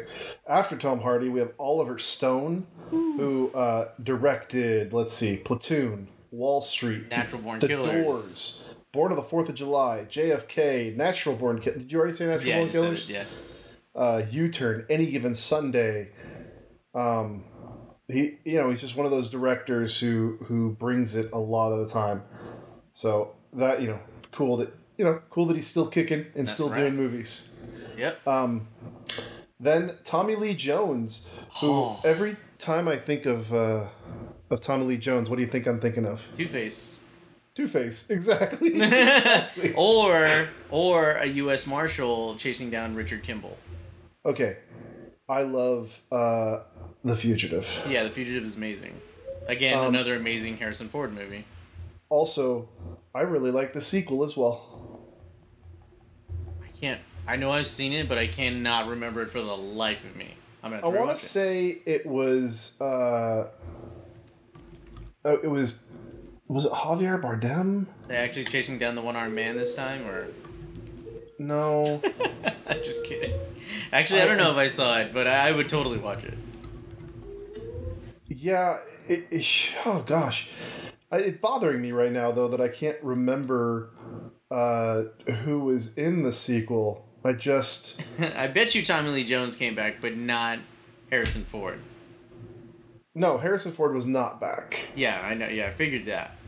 No, Harrison Ford uh, did not come back for the sequel. That was I- such a good movie. Uh, yeah. Oh, the sequel was U.S. Marshals. Oh, it was Wesley Snipes and Robert Downey Jr. I did see that. yes, that's. I think you and I might have seen it in the theater together. Yeah, totally. Yeah, I just I thought it would be called like The Fugitive too. Yeah, no, it was U.S. Marshals, but um, also you've got uh, you got Men in Black one through three. right. Um, Uh, Volcano. Volcano. Oh gosh, Volcano. Yeah, I forgot about that. Oh man. Yeah. Um, okay, so moving on, we have September sixteenth. One of my favorite actresses, Mm-hmm. Amy Poehler. Oh yeah, great. Parks and Rec. I mean, just an amazing comedian. Yeah, you should if you've never done it. I mean, I know you're not a big reader, but she has a fantastic uh, autobiography she wrote. Really good, Right. really interesting. And uh, I, Also- I remember her first role that I saw was in uh, Deuce Bigalow, which is the girl with Tourette's. Oh my gosh, she is. oh, wow. Uh, you know, and I and of course I remember her in Arrested Development. She married Yeah. uh, Gob, which was her real life husband at the time. I've made a huge mistake. and Um, uh, speaking of uh, Deuce Bigalow, by the way, Rob Schneider has an awesome little stand-up comedy skit. I think on Netflix right now. It's not bad. Huh, I'll have to check that out. I usually enjoy him. Um, but Amy Poehler, of course, Parks and Rec is like my most favorite thing. So Oh, yeah. I'm so glad that happened. Uh, Mickey Rourke up next. Mickey Rourke, I always think of uh, him as the uh, Wrestler. bad guy in Iron Man 2. Oh, duh. Yeah, I think of the wrestler, but yeah, that was. Uh, But the wrestler, man, the wrestler blows my mind how good that movie is. I know, same. Uh, that, and again, that- and it includes like two Iron Man cast members right there, Marisa Tomei Marisa and Tomei. Yep. You're right, yeah. Yeah, Marisa Tomei was um, really good in that role as well. Man, just Mickey Rourke, just he's he's just he's really good Yeah, when he I watch his it. movies. Yeah, he's so Yeah. good. Uh, after Mickey Rourke, Molly Shannon, I just had to add her. Uh, not that she does the most amazing roles, but I, I love thinking Superstar. of um, Star, where she sniffs her fingers after putting them in Yeah. her armpits. oh yeah. Then she Uh, was in uh, like uh, the other SNL movies, like uh, oh my god, uh, you know, Night at the Roxbury. yes, Night of the Roxbury. Thank you. Yeah. I I I IKEA. IKEA. I never Oh, got that. That's an adult joke Oh. right there. I didn't I was get like, it till I was older. is I did not get it till I was older. and the funny thing is, is now that you're older, you're like, oh yeah, I could do some IKEA. yeah. I don't know. We don't have time. Don't know. Go to Home Depot. Maybe go to the Olive Garden. I um, after Molly Shannon on the same day, we have Nick Jonas, who of course uh, one part of the Jonas Brothers, uh, and also Texas natives, right here, right? Yeah, Texas natives, and uh, the he was in Jumanji. Um, Welcome to the Jungle. Yeah, well, and not just Texas native. He's a Southlake native, like us. Well, Westlake, Grapevine. West Westlake, yeah. Well, Originally, Grapevine moved to Yeah. Westlake once they got uh, famous. Funny story, true story. Mark and I went to Best Buy one time, and uh, we got into the parking lot. And as we were pulling in, I saw Nick Jonas walking out of Best Buy, and I said, "Dude, that's that's freaking Nick Jonas right there." I'm gonna try to go And I'm- say hi to him. and I'm not. So I I, used to make fun of him for being a little bit of a fan, right? Yeah, I liked I liked the Jonas Brothers enough. You know, it's just kind of Yeah. cool that they were, you know, uh, that they live near us. And so I was like, I'm just gonna go say hi and say, hey, you know, what's what's going on? Yeah. Uh, maybe get a picture. And and Mark being the the douchebag that he is sometimes, we get halfway to, to Nick Jonas and he yells in a very feminine voice, "Oh my God!" It's Nick Jonas, and he yells this, and he starts pretending to run, and Nick Jonas runs to his car and gets in as fast as he could. And I was like, you jerk. Oh my God! It's Nick Jonas. Yeah. Oh, jeez. That'd be funny Uh, if somehow he heard this and was like, "That was y'all." That's hilarious. Yeah, that would be great if he remembered it. I'm sure people yell it all the time. I'm sure that's why he ran. Yeah, and uh, he's come a Uh, long way since then. I was just gonna walk by and be like, "Hey, dude, what's up? Can I get a picture?" That's it. But Yeah. You you made it into a thing. Oh Anyway. Uh, 'Cause I was like, well, I was like, why do you want his autograph? He's not gonna be big, whatever. That Who was wrong? Uh, September 17th, we have Paul Feig, Paul Feige, Paul Feige. Feig? Uh, Yeah, I don't know how to say his name. Sorry. But director of Bridesmaids, Ghostbusters, A Simple Favor. Um, pretty, you know, like does some fun stuff. Oh, totally. Uh, after him, Neil Blomkamp. Uh, so South African native who makes South African films. Amazing. And- movies. District Nine, Yep. Elysium, Yep.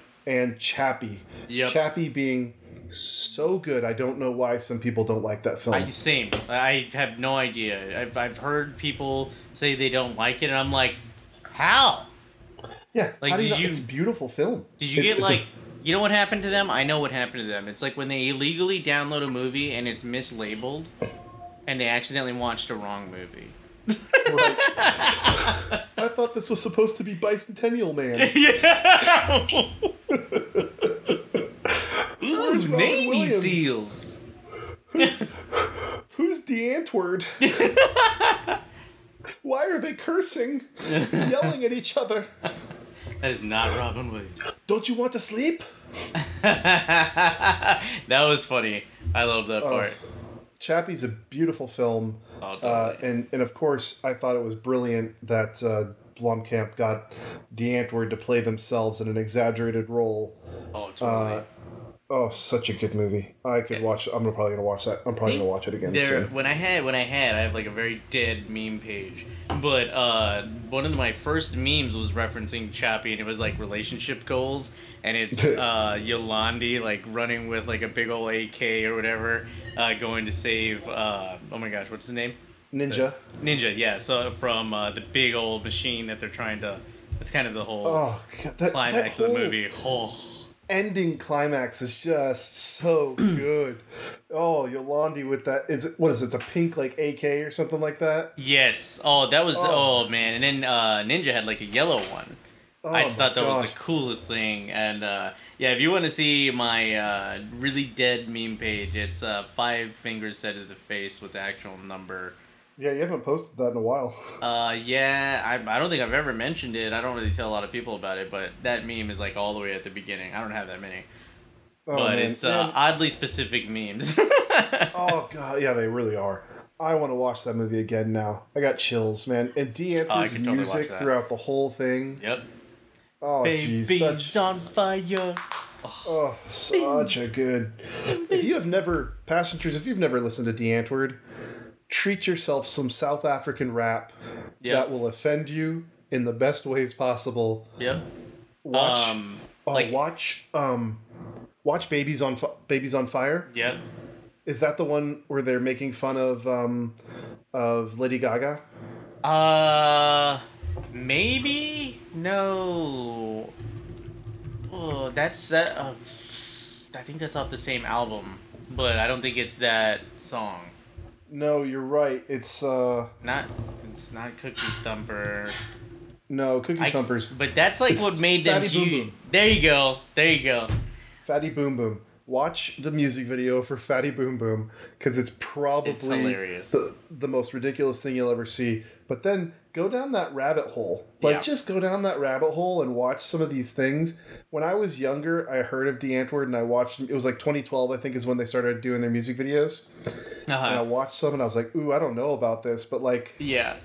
Man, But no, it was their 20 most popular song for anybody who 11. doesn't know is uh, "I Think You Freaky," right? I think you freaky. You're freaky and I like you a lot. Yeah. Yeah. mhm. Give that a listen and then try to like check out the other ones. Like if you're a dude, I recommend uh, Enter the Ninja. That one's Oh, Enter the probably Ninja. Um, It's Enter the fire. Ninja's so good.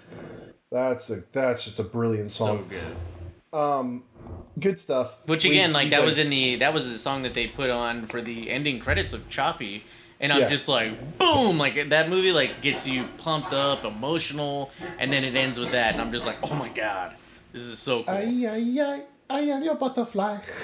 Oh. Me, Mark and I are actually going to see them in May. Yes, finally. Lord They've willing. delayed their show twice. Yeah. Okay, so let's move on. Okay. Uh, September 18th, James Marsden, who of course we covered for Sonic the Hedgehog. Cyclops. So, Cyclops, uh, yeah. Um, and also very hilarious in Sex Drive. oh yeah. Oh yeah. So good. I can't even quote. I can't quote anything because the movie is just It's so too bad. yeah, it's too messed up. But that's exactly how I am about my car. You know, I'm just Oh, like, God. oh my god.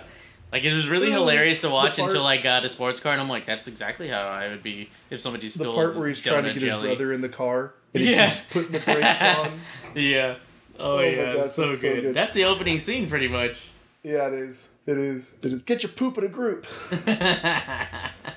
Um, Jason Sudeikis, Mm-hmm. who of course SNL, but uh, more recently we've got like We're the Millers, Yeah. uh, both uh, horrible boss films. oh, I love those uh, movies. Oh, I do too. He's funny. I really like him. He's in a new show on Apple TV that's supposed to be pretty good, where he plays. He's like a, uh football coach who gets a job as a uh, soccer coach in England. It looks pretty funny. I haven't watched it yet, but I want to. I feel like I say that a lot. I haven't watched that yet, but I want to. yeah, I uh, know. We have a big to do list, both of us. Yeah, my queue is huge. Uh, Fred Willard is uh, September 18th. Rest, in, peace, Fred. Willard. We uh, do love you, Fred Willard. You are, we will miss you. You are hysterical. And uh, there are movies that are going to definitely, we won't feel your presence anymore. So that sucks. Um, Alison Lohman, who, uh, I, I like ca- to confuse all the time. yeah, he, he goes, yeah, Alison Lohman plays uh, Star Starlight on The Boys. And I was like, no, no? it's Erin No? Moriarty, I don't think that's her. Uh, but she was in Matchstick Men. which I Uh, what love that Mark? movie. Big Fish, Drag Big Me Fish. to Hell, and that, like Yeah, I said, I was, that's what we were talking about. I'm like, oh, is that her? And we're like, no, that's not her. Uh, No. yeah. Oh, that's so funny. Drag Me to Hell is good. That's a that's a fun one. That's one That- Sam, that's like Sam Raimi doing Evil Dead again is basically yeah, that, Well, revived Sam, Raimi because I was upset with him after the Spider-Man three thing, but then Yeah. there, that came out and I was like, well, at least you're doing what you want to do, and this is where you are. And I love Drag Me to Hell because it's it's a it's a horror comedy, especially at the Well, end. you and I seeing it in theaters Yeah. and the scene where the goat starts like talking yeah, is the funniest thing Full ever. Like, on ah, we were, Sam Raimi. I think I saw that movie a couple times in theaters. yeah, yeah. Yeah. Um, after Alison Lohman, September nineteenth. Uh, why is it on there twice? Oh my gosh, she's on. Uh, she's in Gamer as Trace. I totally forgot. That was She's a good girlfriend? movie. Yeah, I believe. Well, not not the girlfriend. Uh, but uh, that's the person. One of the people that tried to free him. But she's like part of the resistance Oh, okay, that helps okay. like get like hacked. It's been system. so long since I've seen Gamer. Oh yeah, me too. have I, totally forgot. I own it. I just haven't watched it a Yeah, long it's a great film. Uh, September 19th, we have Danielle Panabaker, who uh, right now she's on Flash. She plays uh, she plays uh, Killer Frost uh, slash Caitlin. And I remember And then- first seeing her from uh, as Layla in Sky High. She can, can she's basically Poison Ivy. Right. she can oh man, plants. I love Sky High. Oh yeah, I know. That's a full on guilt. I don't know. I, that's just a pleasure. I love. I wanted to say guilty pleasure, but I literally No. can watch that movie anytime. it's and on top of movie. that, they have Farva in it for a little bit. He's the bus driver. He's the bus driver. oh man, you know I have been wanting to watch uh, uh, the other Farva movie, Dead Dead not Dead Island. What's the one where they're Club on Dread? the island? Club Dread. Yeah. yeah, that was a good one. I love. I love Club Dread. Maybe Club I don't Dread. know if I like. Cl- I think I like Club Dread more than I like Super Troopers. Oh, shut but your mouth. yeah, I know, right? I know, but I, I, I just I think it's more hilarious, and I also like the beach vibe. So and then Yeah. uh, and I, but Super Troopers two really like carried the torch of Super Troopers one, Oh, which kind of put Super Troopers back above Club Dread, but not on its own. It has, it's like as a concerted effort, Super Troopers one and two make very good movies that you can watch at the same time, back to back. Yeah, back to back, because they feel like it's just one long movie in a good way. yeah, it's like a modern movie with an intermission. Right. it's fun. Um, after Daniel Pennebaker, we have Adam West, another rest in peace. We lost him a few Yeah. years back. The original 1960s TV series Batman. He played Bruce Wayne slash Batman. He gave us Bat Repellent. He gave us the Bat shark, shark, Dance. shark repellent. Shark Repellent. I'm sorry, you're right. I said Bat Repellent. He gave us Shark Repellent. He gave us a Surfing Batman. Yep. Uh, and uh, recently, I uh, I'm just recently re well rewatching the uh, Big Bang Theory, and I just watched an episode where he hangs out with Sheldon and everybody, and he t- compares himself to the all the other Batmans. And uh, he did. He, I forgot. I didn't think he didn't know. Uh, oh, he didn't know what an Affleck was. He's like, "What's an Oh. Affleck?" it was, it was really funny. funny. Yeah, I like Adam West a lot, and I like that he's uh, his humor is like self-referential. Um, yeah. So he played the mayor, Mayor Adam West on uh, Family Guy. He's being replaced Uh-huh. finally. I say finally, not like it's a good thing, but he's being replaced by another awesome older gentleman who I absolutely love, uh, Sam um, Elliott. Sam Elliott. So that's pretty fun. Uh, apparently he was in uh, Drop Dead Gorgeous. I did not know that. I assume he was one of the judges. He might be. You're right. That's I hilarious. of. I was thinking of the other, uh, the other movie with models, uh, where it's um, Captain Kirk.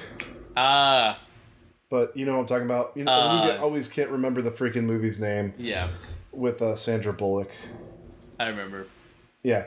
Anyway, and then last but certainly not least, another uh, Batman alumni from the newer generation Batman, Batfleck, Yeah. uh, Jeremy Irons, who Oh. played uh, Alfred Pennyworth in the new uh, Justice League and Batman vs Superman, who I thought did a very good job as playing a different Alfred. Different yeah, he Alfred. brought an amazing new take to Alfred because we all were stuck on the the original um, Batman's, the Batman movies from back in the '90s on that Alfred. We were all just, if anything amazing came out of those movies, it was Alfred, right? Like that non-Batman amazing Well, always Uh, Alfred is always a fantastic uh, role. Yeah. role, like y- Michael Caine. Right. But he's always been kind of the you know the guy behind the curtain, and and uh, but this time there was a nice fresh feel to it as opposed to him just kind of always bringing Batman food and being like, oh, you know, you should be home and dating more often. I thought it was Yeah. really cool.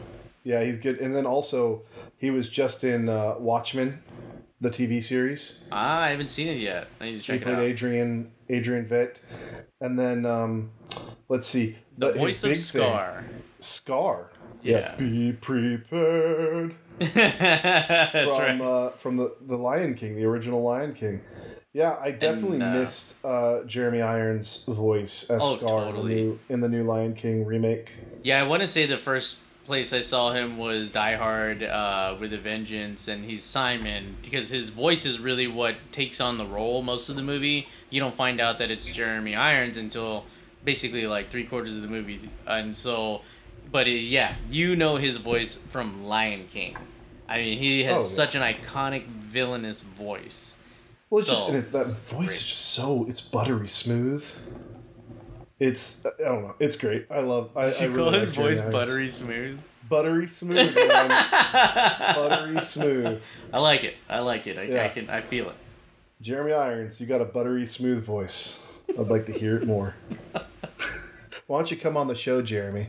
Speaking of buttering love him to have up, yeah, exactly. We'd, love, to have. We'd love you. to have you, Jeremy Irons. Come on the show. We'll sing "Be Prepared" together. Be awesome. Be prepared for the. Yeah. All right, Ska happy brothers, birthday. save me! Happy birthday to our celebrities. Happy birthday. All right, so in some news, let's uh let's start off with well, you know what? I'm gonna switch up some things here. Let's start off with uh, re- being respectful here, but uh, actress Diana Riggs has died today. Oh, yeah. Or well, today we're filming, so what? Uh, nine ten, so September tenth, uh, twenty twenty. Diana Riggs has died at the age of eighty two. Uh, no cause of death has been said. Um, but she was amazing Mm-hmm. Yeah. in Game of Thrones. Like, I mean, there's nothing else to say. She was just so. She finally got what she wanted, her revenge, like at the last minute, right? well, what did uh, if I can remember the scene correctly? She's in that tea that she's having tea with Cersei, Uh huh. and she basically, in no direct, doesn't she say that she killed? Yeah, she tells Uh, them that she killed her son. Yeah. She killed her son, and it's just this. Oh my gosh, that scene is just so because Cersei.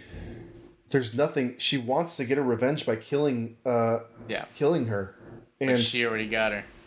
she got her. Like Yeah. she took all of the happiness out of the scene of killing uh, the Queen of Thorns. I think they called her. Right. Uh, they got. Oh my gosh, that's oh my gosh, that was the best scene of the whole show. The show. whole show, yeah. the whole show, she steals it. Every scene that she is in, she steals. Yeah. Totally. But that scene right there, best scene of the show, period. The end. That is it. mm-hmm. Oh god, That's a go slow cutting knife right there. Oh my Oh, I gotta go back. That's that's the good old days of. Uh, uh, that was the the last good season maybe of Game of Thrones. no. I, well, I guess uh, everybody Season dogs on the whole. eighth season. Yeah. Come on, that last season was. Uh, it had some good parts, but uh, It was really rocky. the actual ending that I didn't like about the eighth season, not the whole eighth Ah. season. I didn't mind the ending. I was okay with that. Whatever. Yeah. Um, but Dinah Riggs, who also uh, was in the original British series The Avengers, yeah. which they made a, a movie out of, I remember in the 90s. And I remember thinking, oh, it's going to be The Avengers. Yeah. Like the Marvel Avengers. Nope. Yeah, you ever go to rent The Avengers and accidentally bought, you get the uh, wrong Avengers in the back of the box? I guess you can't really do that anymore because Blockbuster, there's only one left in the world. yeah. Um, but yeah, I guess you can go to Family Video. That's still a thing. yeah. Get the Avengers. I remember renting Beetlejuice once, and accidentally I rented the cartoon was behind the box and not the movie. I was really disappointed because I really wanted to watch the movie, but I was like, okay, I guess I'm watching Beetlejuice the cartoon. Oh, 90s problems. Yeah, right.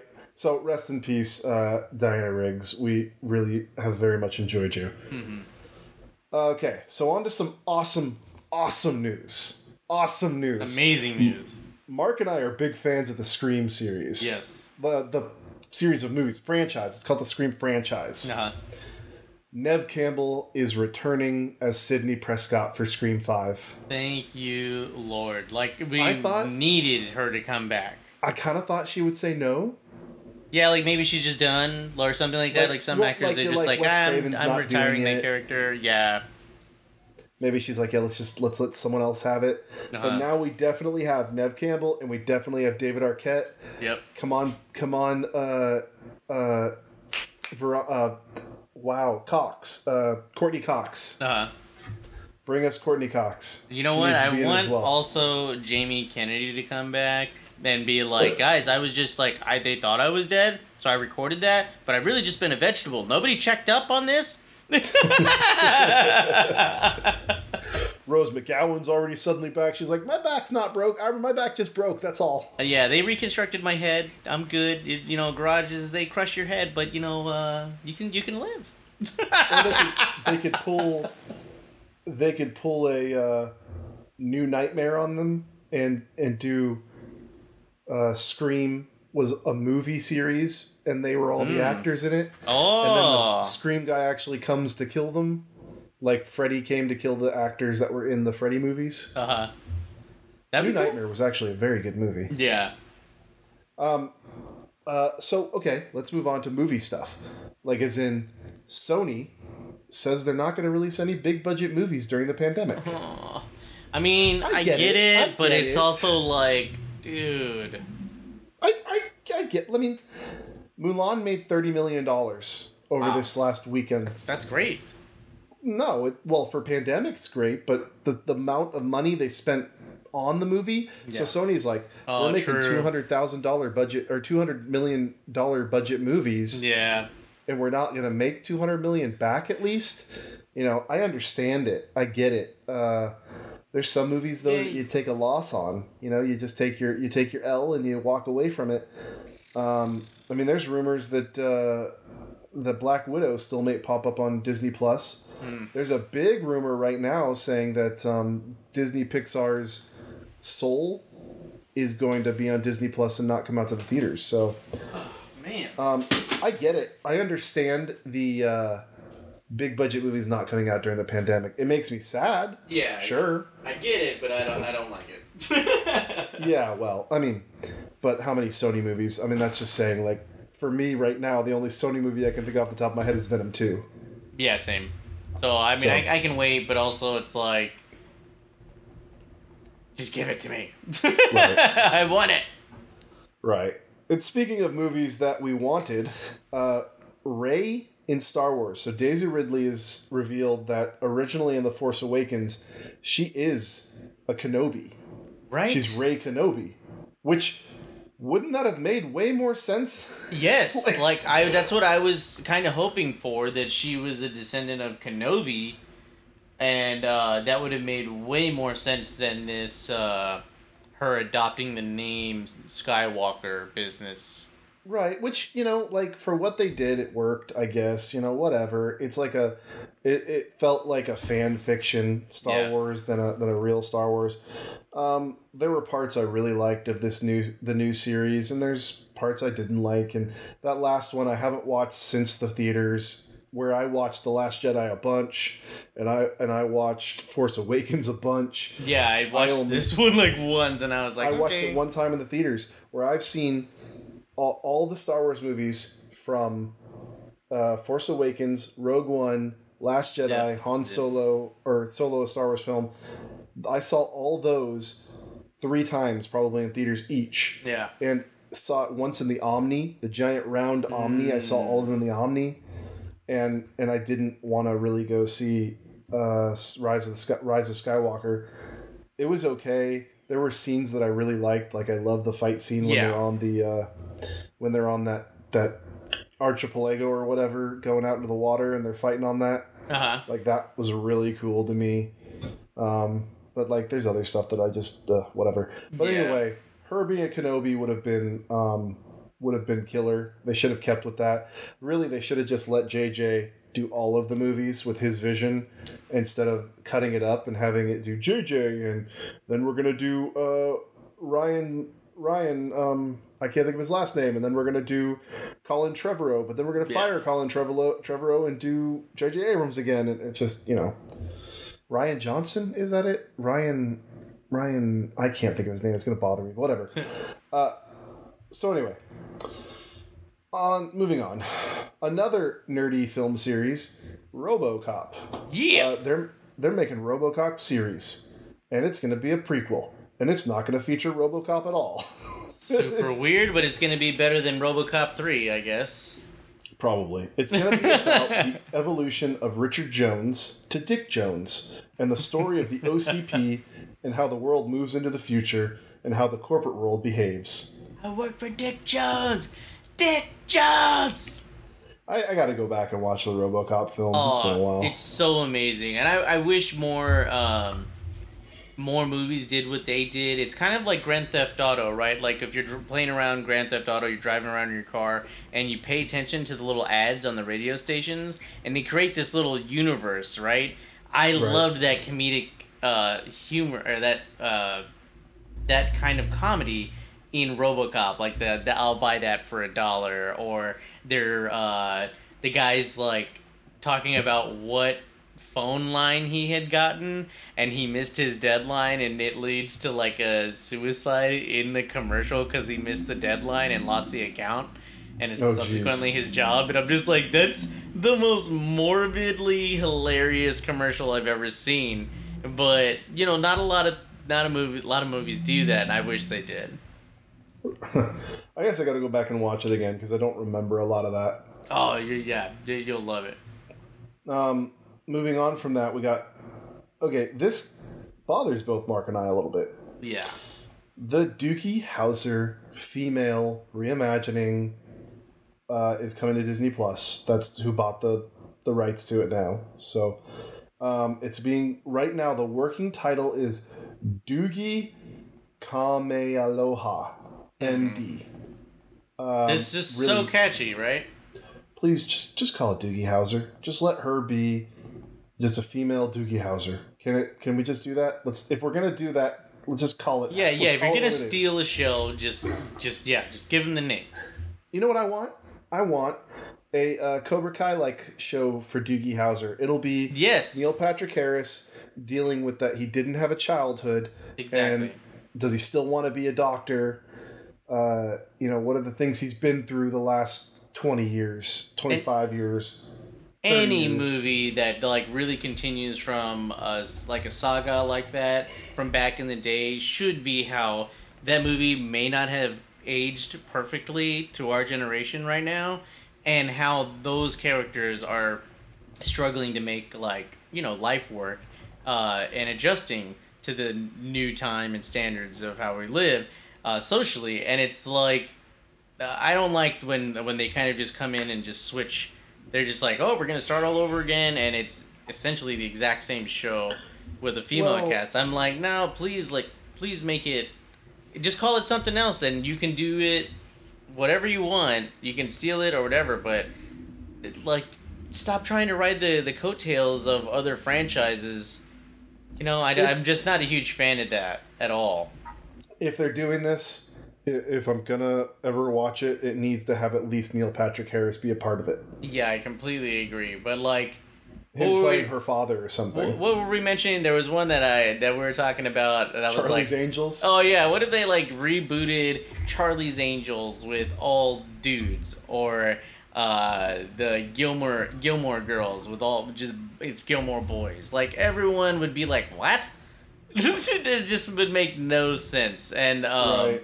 Oh, and then we like also talked about Sex in the City one time, and I'm just like, you know, I just really think that I'm all down for original roles, but like basically stealing a show is I don't know. I'm just not a huge fan of it at all. But you know, I think it's the original creators at least saying, "Hey, go ahead and do your thing." Like, I yeah, but yeah, stealing. You just, can have you can do your own thing with this terrible title.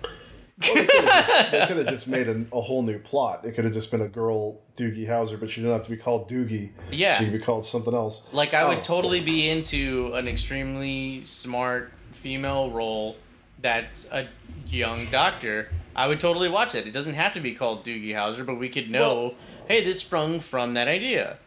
Uh, you know, it's going to be Disney Plus, so it's going to be less Grey's Anatomy, less uh, House, less anything like that. It's going to be more Disney fied. Um, we don't know what they're going to do with it yet, but uh, you know, I just think of that other show that just started a couple years ago, where it's the autistic kid becoming a doctor. Oh, the Um, uh, the Good Doctor. Yeah, great. the good great show. doctor right but like something like that it's like okay a lot of this stuff has been done why do we need to rehash it like why do we need to rehash doogie howser you know i, I just Right. don't okay Yeah, it's Anyway, just it's uh, it's simply a representation issue, I think, and it's just like, well, wait a minute, like you can. You, I, I feel like there's a ton of female doctor roles in in Sure. media now, so I'm just like, why did you have to steal this one? So uh, there's just no really good reasons why Doogie Kamealoha MD should really be a thing. It could really stand alone on its own. Yes, I agree. Um, Jelly Belly founder uh, is acting like Willy Wonka, and he's hiding the golden ticket. But instead of it being the price of a candy bar and trying to eat your weight in candy, Yeah. uh, it's it's a fifty dollar ticket you can buy. There's a thousand tickets per state that you can buy, and then they're gonna put you in a Facebook group that's private for only the people who bought a ticket, and uh, then it's a riddle.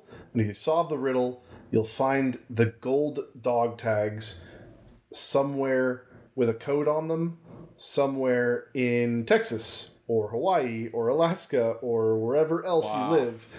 Uh, and so you have to find it in your state. So you sign up for your state. Like I said, it's a thousand people per state. And uh, if you find it, you get five thousand dollars immediately. Like that's what you get. That's your prize. Um, and then, then it's fifty people, all going towards one dog tag somewhere hidden in the United States. Wow. That makes me want to sing And the song. I got a golden dog tag. I got a golden dog tag to make my day. And if you find that, then he sends you to candy making school. What? Yeah, there's a candy making school in like Wisconsin or something like that.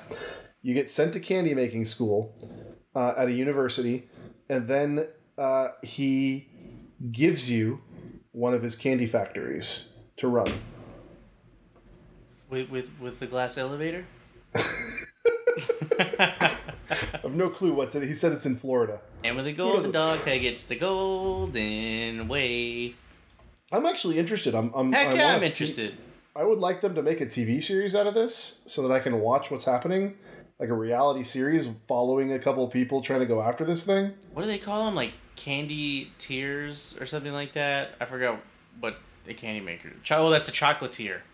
Oh, chocolatier. But yeah, that would be cool. I Yeah. totally. Now that they're. Oh man! In other great news, excuse me, they are uh, stopping uh, keeping up with the Kardashians. yeah, that's pretty exciting. Thank God. Oh my There's a goodness. 2020 win right there. Yeah, right. Finally, I was. Um, Anyways, uh, but, but- yeah, keeping up with but- the but- chocolatiers is what I thought they should call it. yeah, that'd be fun. If there were so the the fifty dollars though, like it's not just you're putting in fifty dollars and then you lose that fifty dollars if you don't get anything. Everyone who puts in the fifty dollars gets a sixty dollar bag Whoa. of Jelly Belly Jelly Bean CBD. So My eyes are very big uh, right now. That is so cool. so it's you're you're getting a sixty dollar thing, plus it's basically ten dollars off. Right. Yeah, I don't that's know. I just cool. kind of thought I thought I, for a part of me was like, well, if I get jelly beans with CBD in them, That's a win right there. and, and it's, that's a sixty dollar thing, and I'm yeah, only paying fifty for it. it's like The I, logical part of my brain is saying I should do this. yeah, it's like I, I can't go wrong. Like where, where how do I lose? And what if and what if he put it somewhere in DFW? That then, would be like, amazing. It has to be. Then there, then I find a dog tag, and all. I mean, it could be Austin, it could be Houston, it could be El Paso, it could As long be as there's Amarillo, one in you Texas, know? I'm happy. Texas is huge. Yeah, it's huge. It's like Uh, worth five other states, so there's got to be five dog tags here. I'm excited to see where this goes. I hope that people post the riddles after the whole thing is done. They're Me like, too. oh, this was the riddle. So I could be like, oh, yeah, that's cool, and tell me where it was and how you found it. And it could be in the freaking middle of the desert in East or in West Texas, you know? Yeah. Um, anyway, so that's pretty cool that they're doing that, though. I, I, I like that idea. That idea is really fun. Uh, the last piece of news we have is um, there's Ghost Hunter Zak Bagans. And Zak Bagans, is this ridiculous, if you watch any of his uh, ghost hunting shows, ridiculous, uh, says that he can feel them and you Yeah. know, never really shows anything. But he does have a museum in his house of But it gets you. haunted artifacts. I do like watching these stupid shows yeah. uh, and they do freak me out a little bit. They get me, I get the chills, and I'm like, ooh. Um, but he uh, just bought. Uh, let's see, I have the article up here. He bought um, the creepy clown self portrait painting that Gacy did while he was in jail. John Oh. Wayne Gacy. And John Wayne Gacy, if you don't know this, passengers, he was uh, executed in 1994 after being convicted of murdering 33 young men and boys in the 1970s. Wow. And he buried most of the corpses in a crawl space under a Chicago area home. He was really into clowns. He would dress up as a clown. He's really creepy. Um, so Ghost Adventures Zak Bagans says, I want his stuff. Yeah. Um, and so I Naturally. guess uh, Gacy's stepdaughter, wa- he sent all his stuff from prison to his stepdaughter. So the paintings, uh, letters with s- clown stickers on them, um, the last some Polaroids he took. Uh, gosh, what else did he have? He sent. Uh, yeah, those are the big things. And so she apparently lives a few blocks down from his haunted museum in Las Vegas, Zak's haunted museum in Las Vegas, Mhm. and contacted him and said she would like to sell these. And so he, of course, bought them because Zak Bagans likes everything that could be haunted. Um, oh, he bought also, there was more weird art, letters, and he also bought one of the last Polaroids Gacy snapped, plus his last pack of cigarettes before being executed. Wow. Um, Zak says the Gacy art and letters piqued his interest because they make Gacy seem like a loving stepfather despite murdering 33 people. Um, the items will be displayed in his museum's true crime exhibit alongside with other stuff from serial killers. That is insane. Uh, but she she lived. Uh, Tammy Hoff was her name. She lived Uh-huh. with Gacy during his killings and had no clue. Wow. Yeah, pretty pretty crazy. Pretty interesting stuff, honestly. Big time. Uh, yeah, but yeah, creepy, creepy stuff. Well, speaking of uh, creepy stuff, let's let our sponsors tell you about stabby stuff. hey, Mark, we have a sponsor that will surely stab at people's hearts. This sounds tantalizing. For sure, Sing Super Sharp Swords is having a sale for our listeners. Yes! If listeners buy a super sharp sword from Sing and enter in the code Mulan needs Mushu, they'll get half off their cart. That sounds like they're slashing their prices for us. Thanks, Sing, and your super sharp swords. Yay! All right, everybody, it is that time again for our uncut part of our show, the elevator pitch, where we will spend 30 seconds uh, after receiving three random words trying to create the perfect movie idea, just like you would at any movie production area if you got into an elevator and there happened to be an exec standing right next to you. So we're going to try and keep it under 30 seconds, and today it is Danny's turn. So are you ready for your words, Danny? I am. I feel like these are getting increasingly harder. So They let's see what are. you give me. They really are, especially given the words are just kind of like super duper random and really unrelated. Oh my gosh, last week was a I doozy. need, I need some new passengers to come out here and do this. Oh yeah, totally. Be, be our white knights or our uh, white roses. All right, Dork, go, give me the words. All right, your words are spinach, verse, and calm. I so spinach, verse, and calm. Mm-hmm. So it's like uh, 1995. It's the peak of let's say 94, 92, let- somewhere in the early 90s, and I'm setting the scene. This is like the peak of hip hop, okay.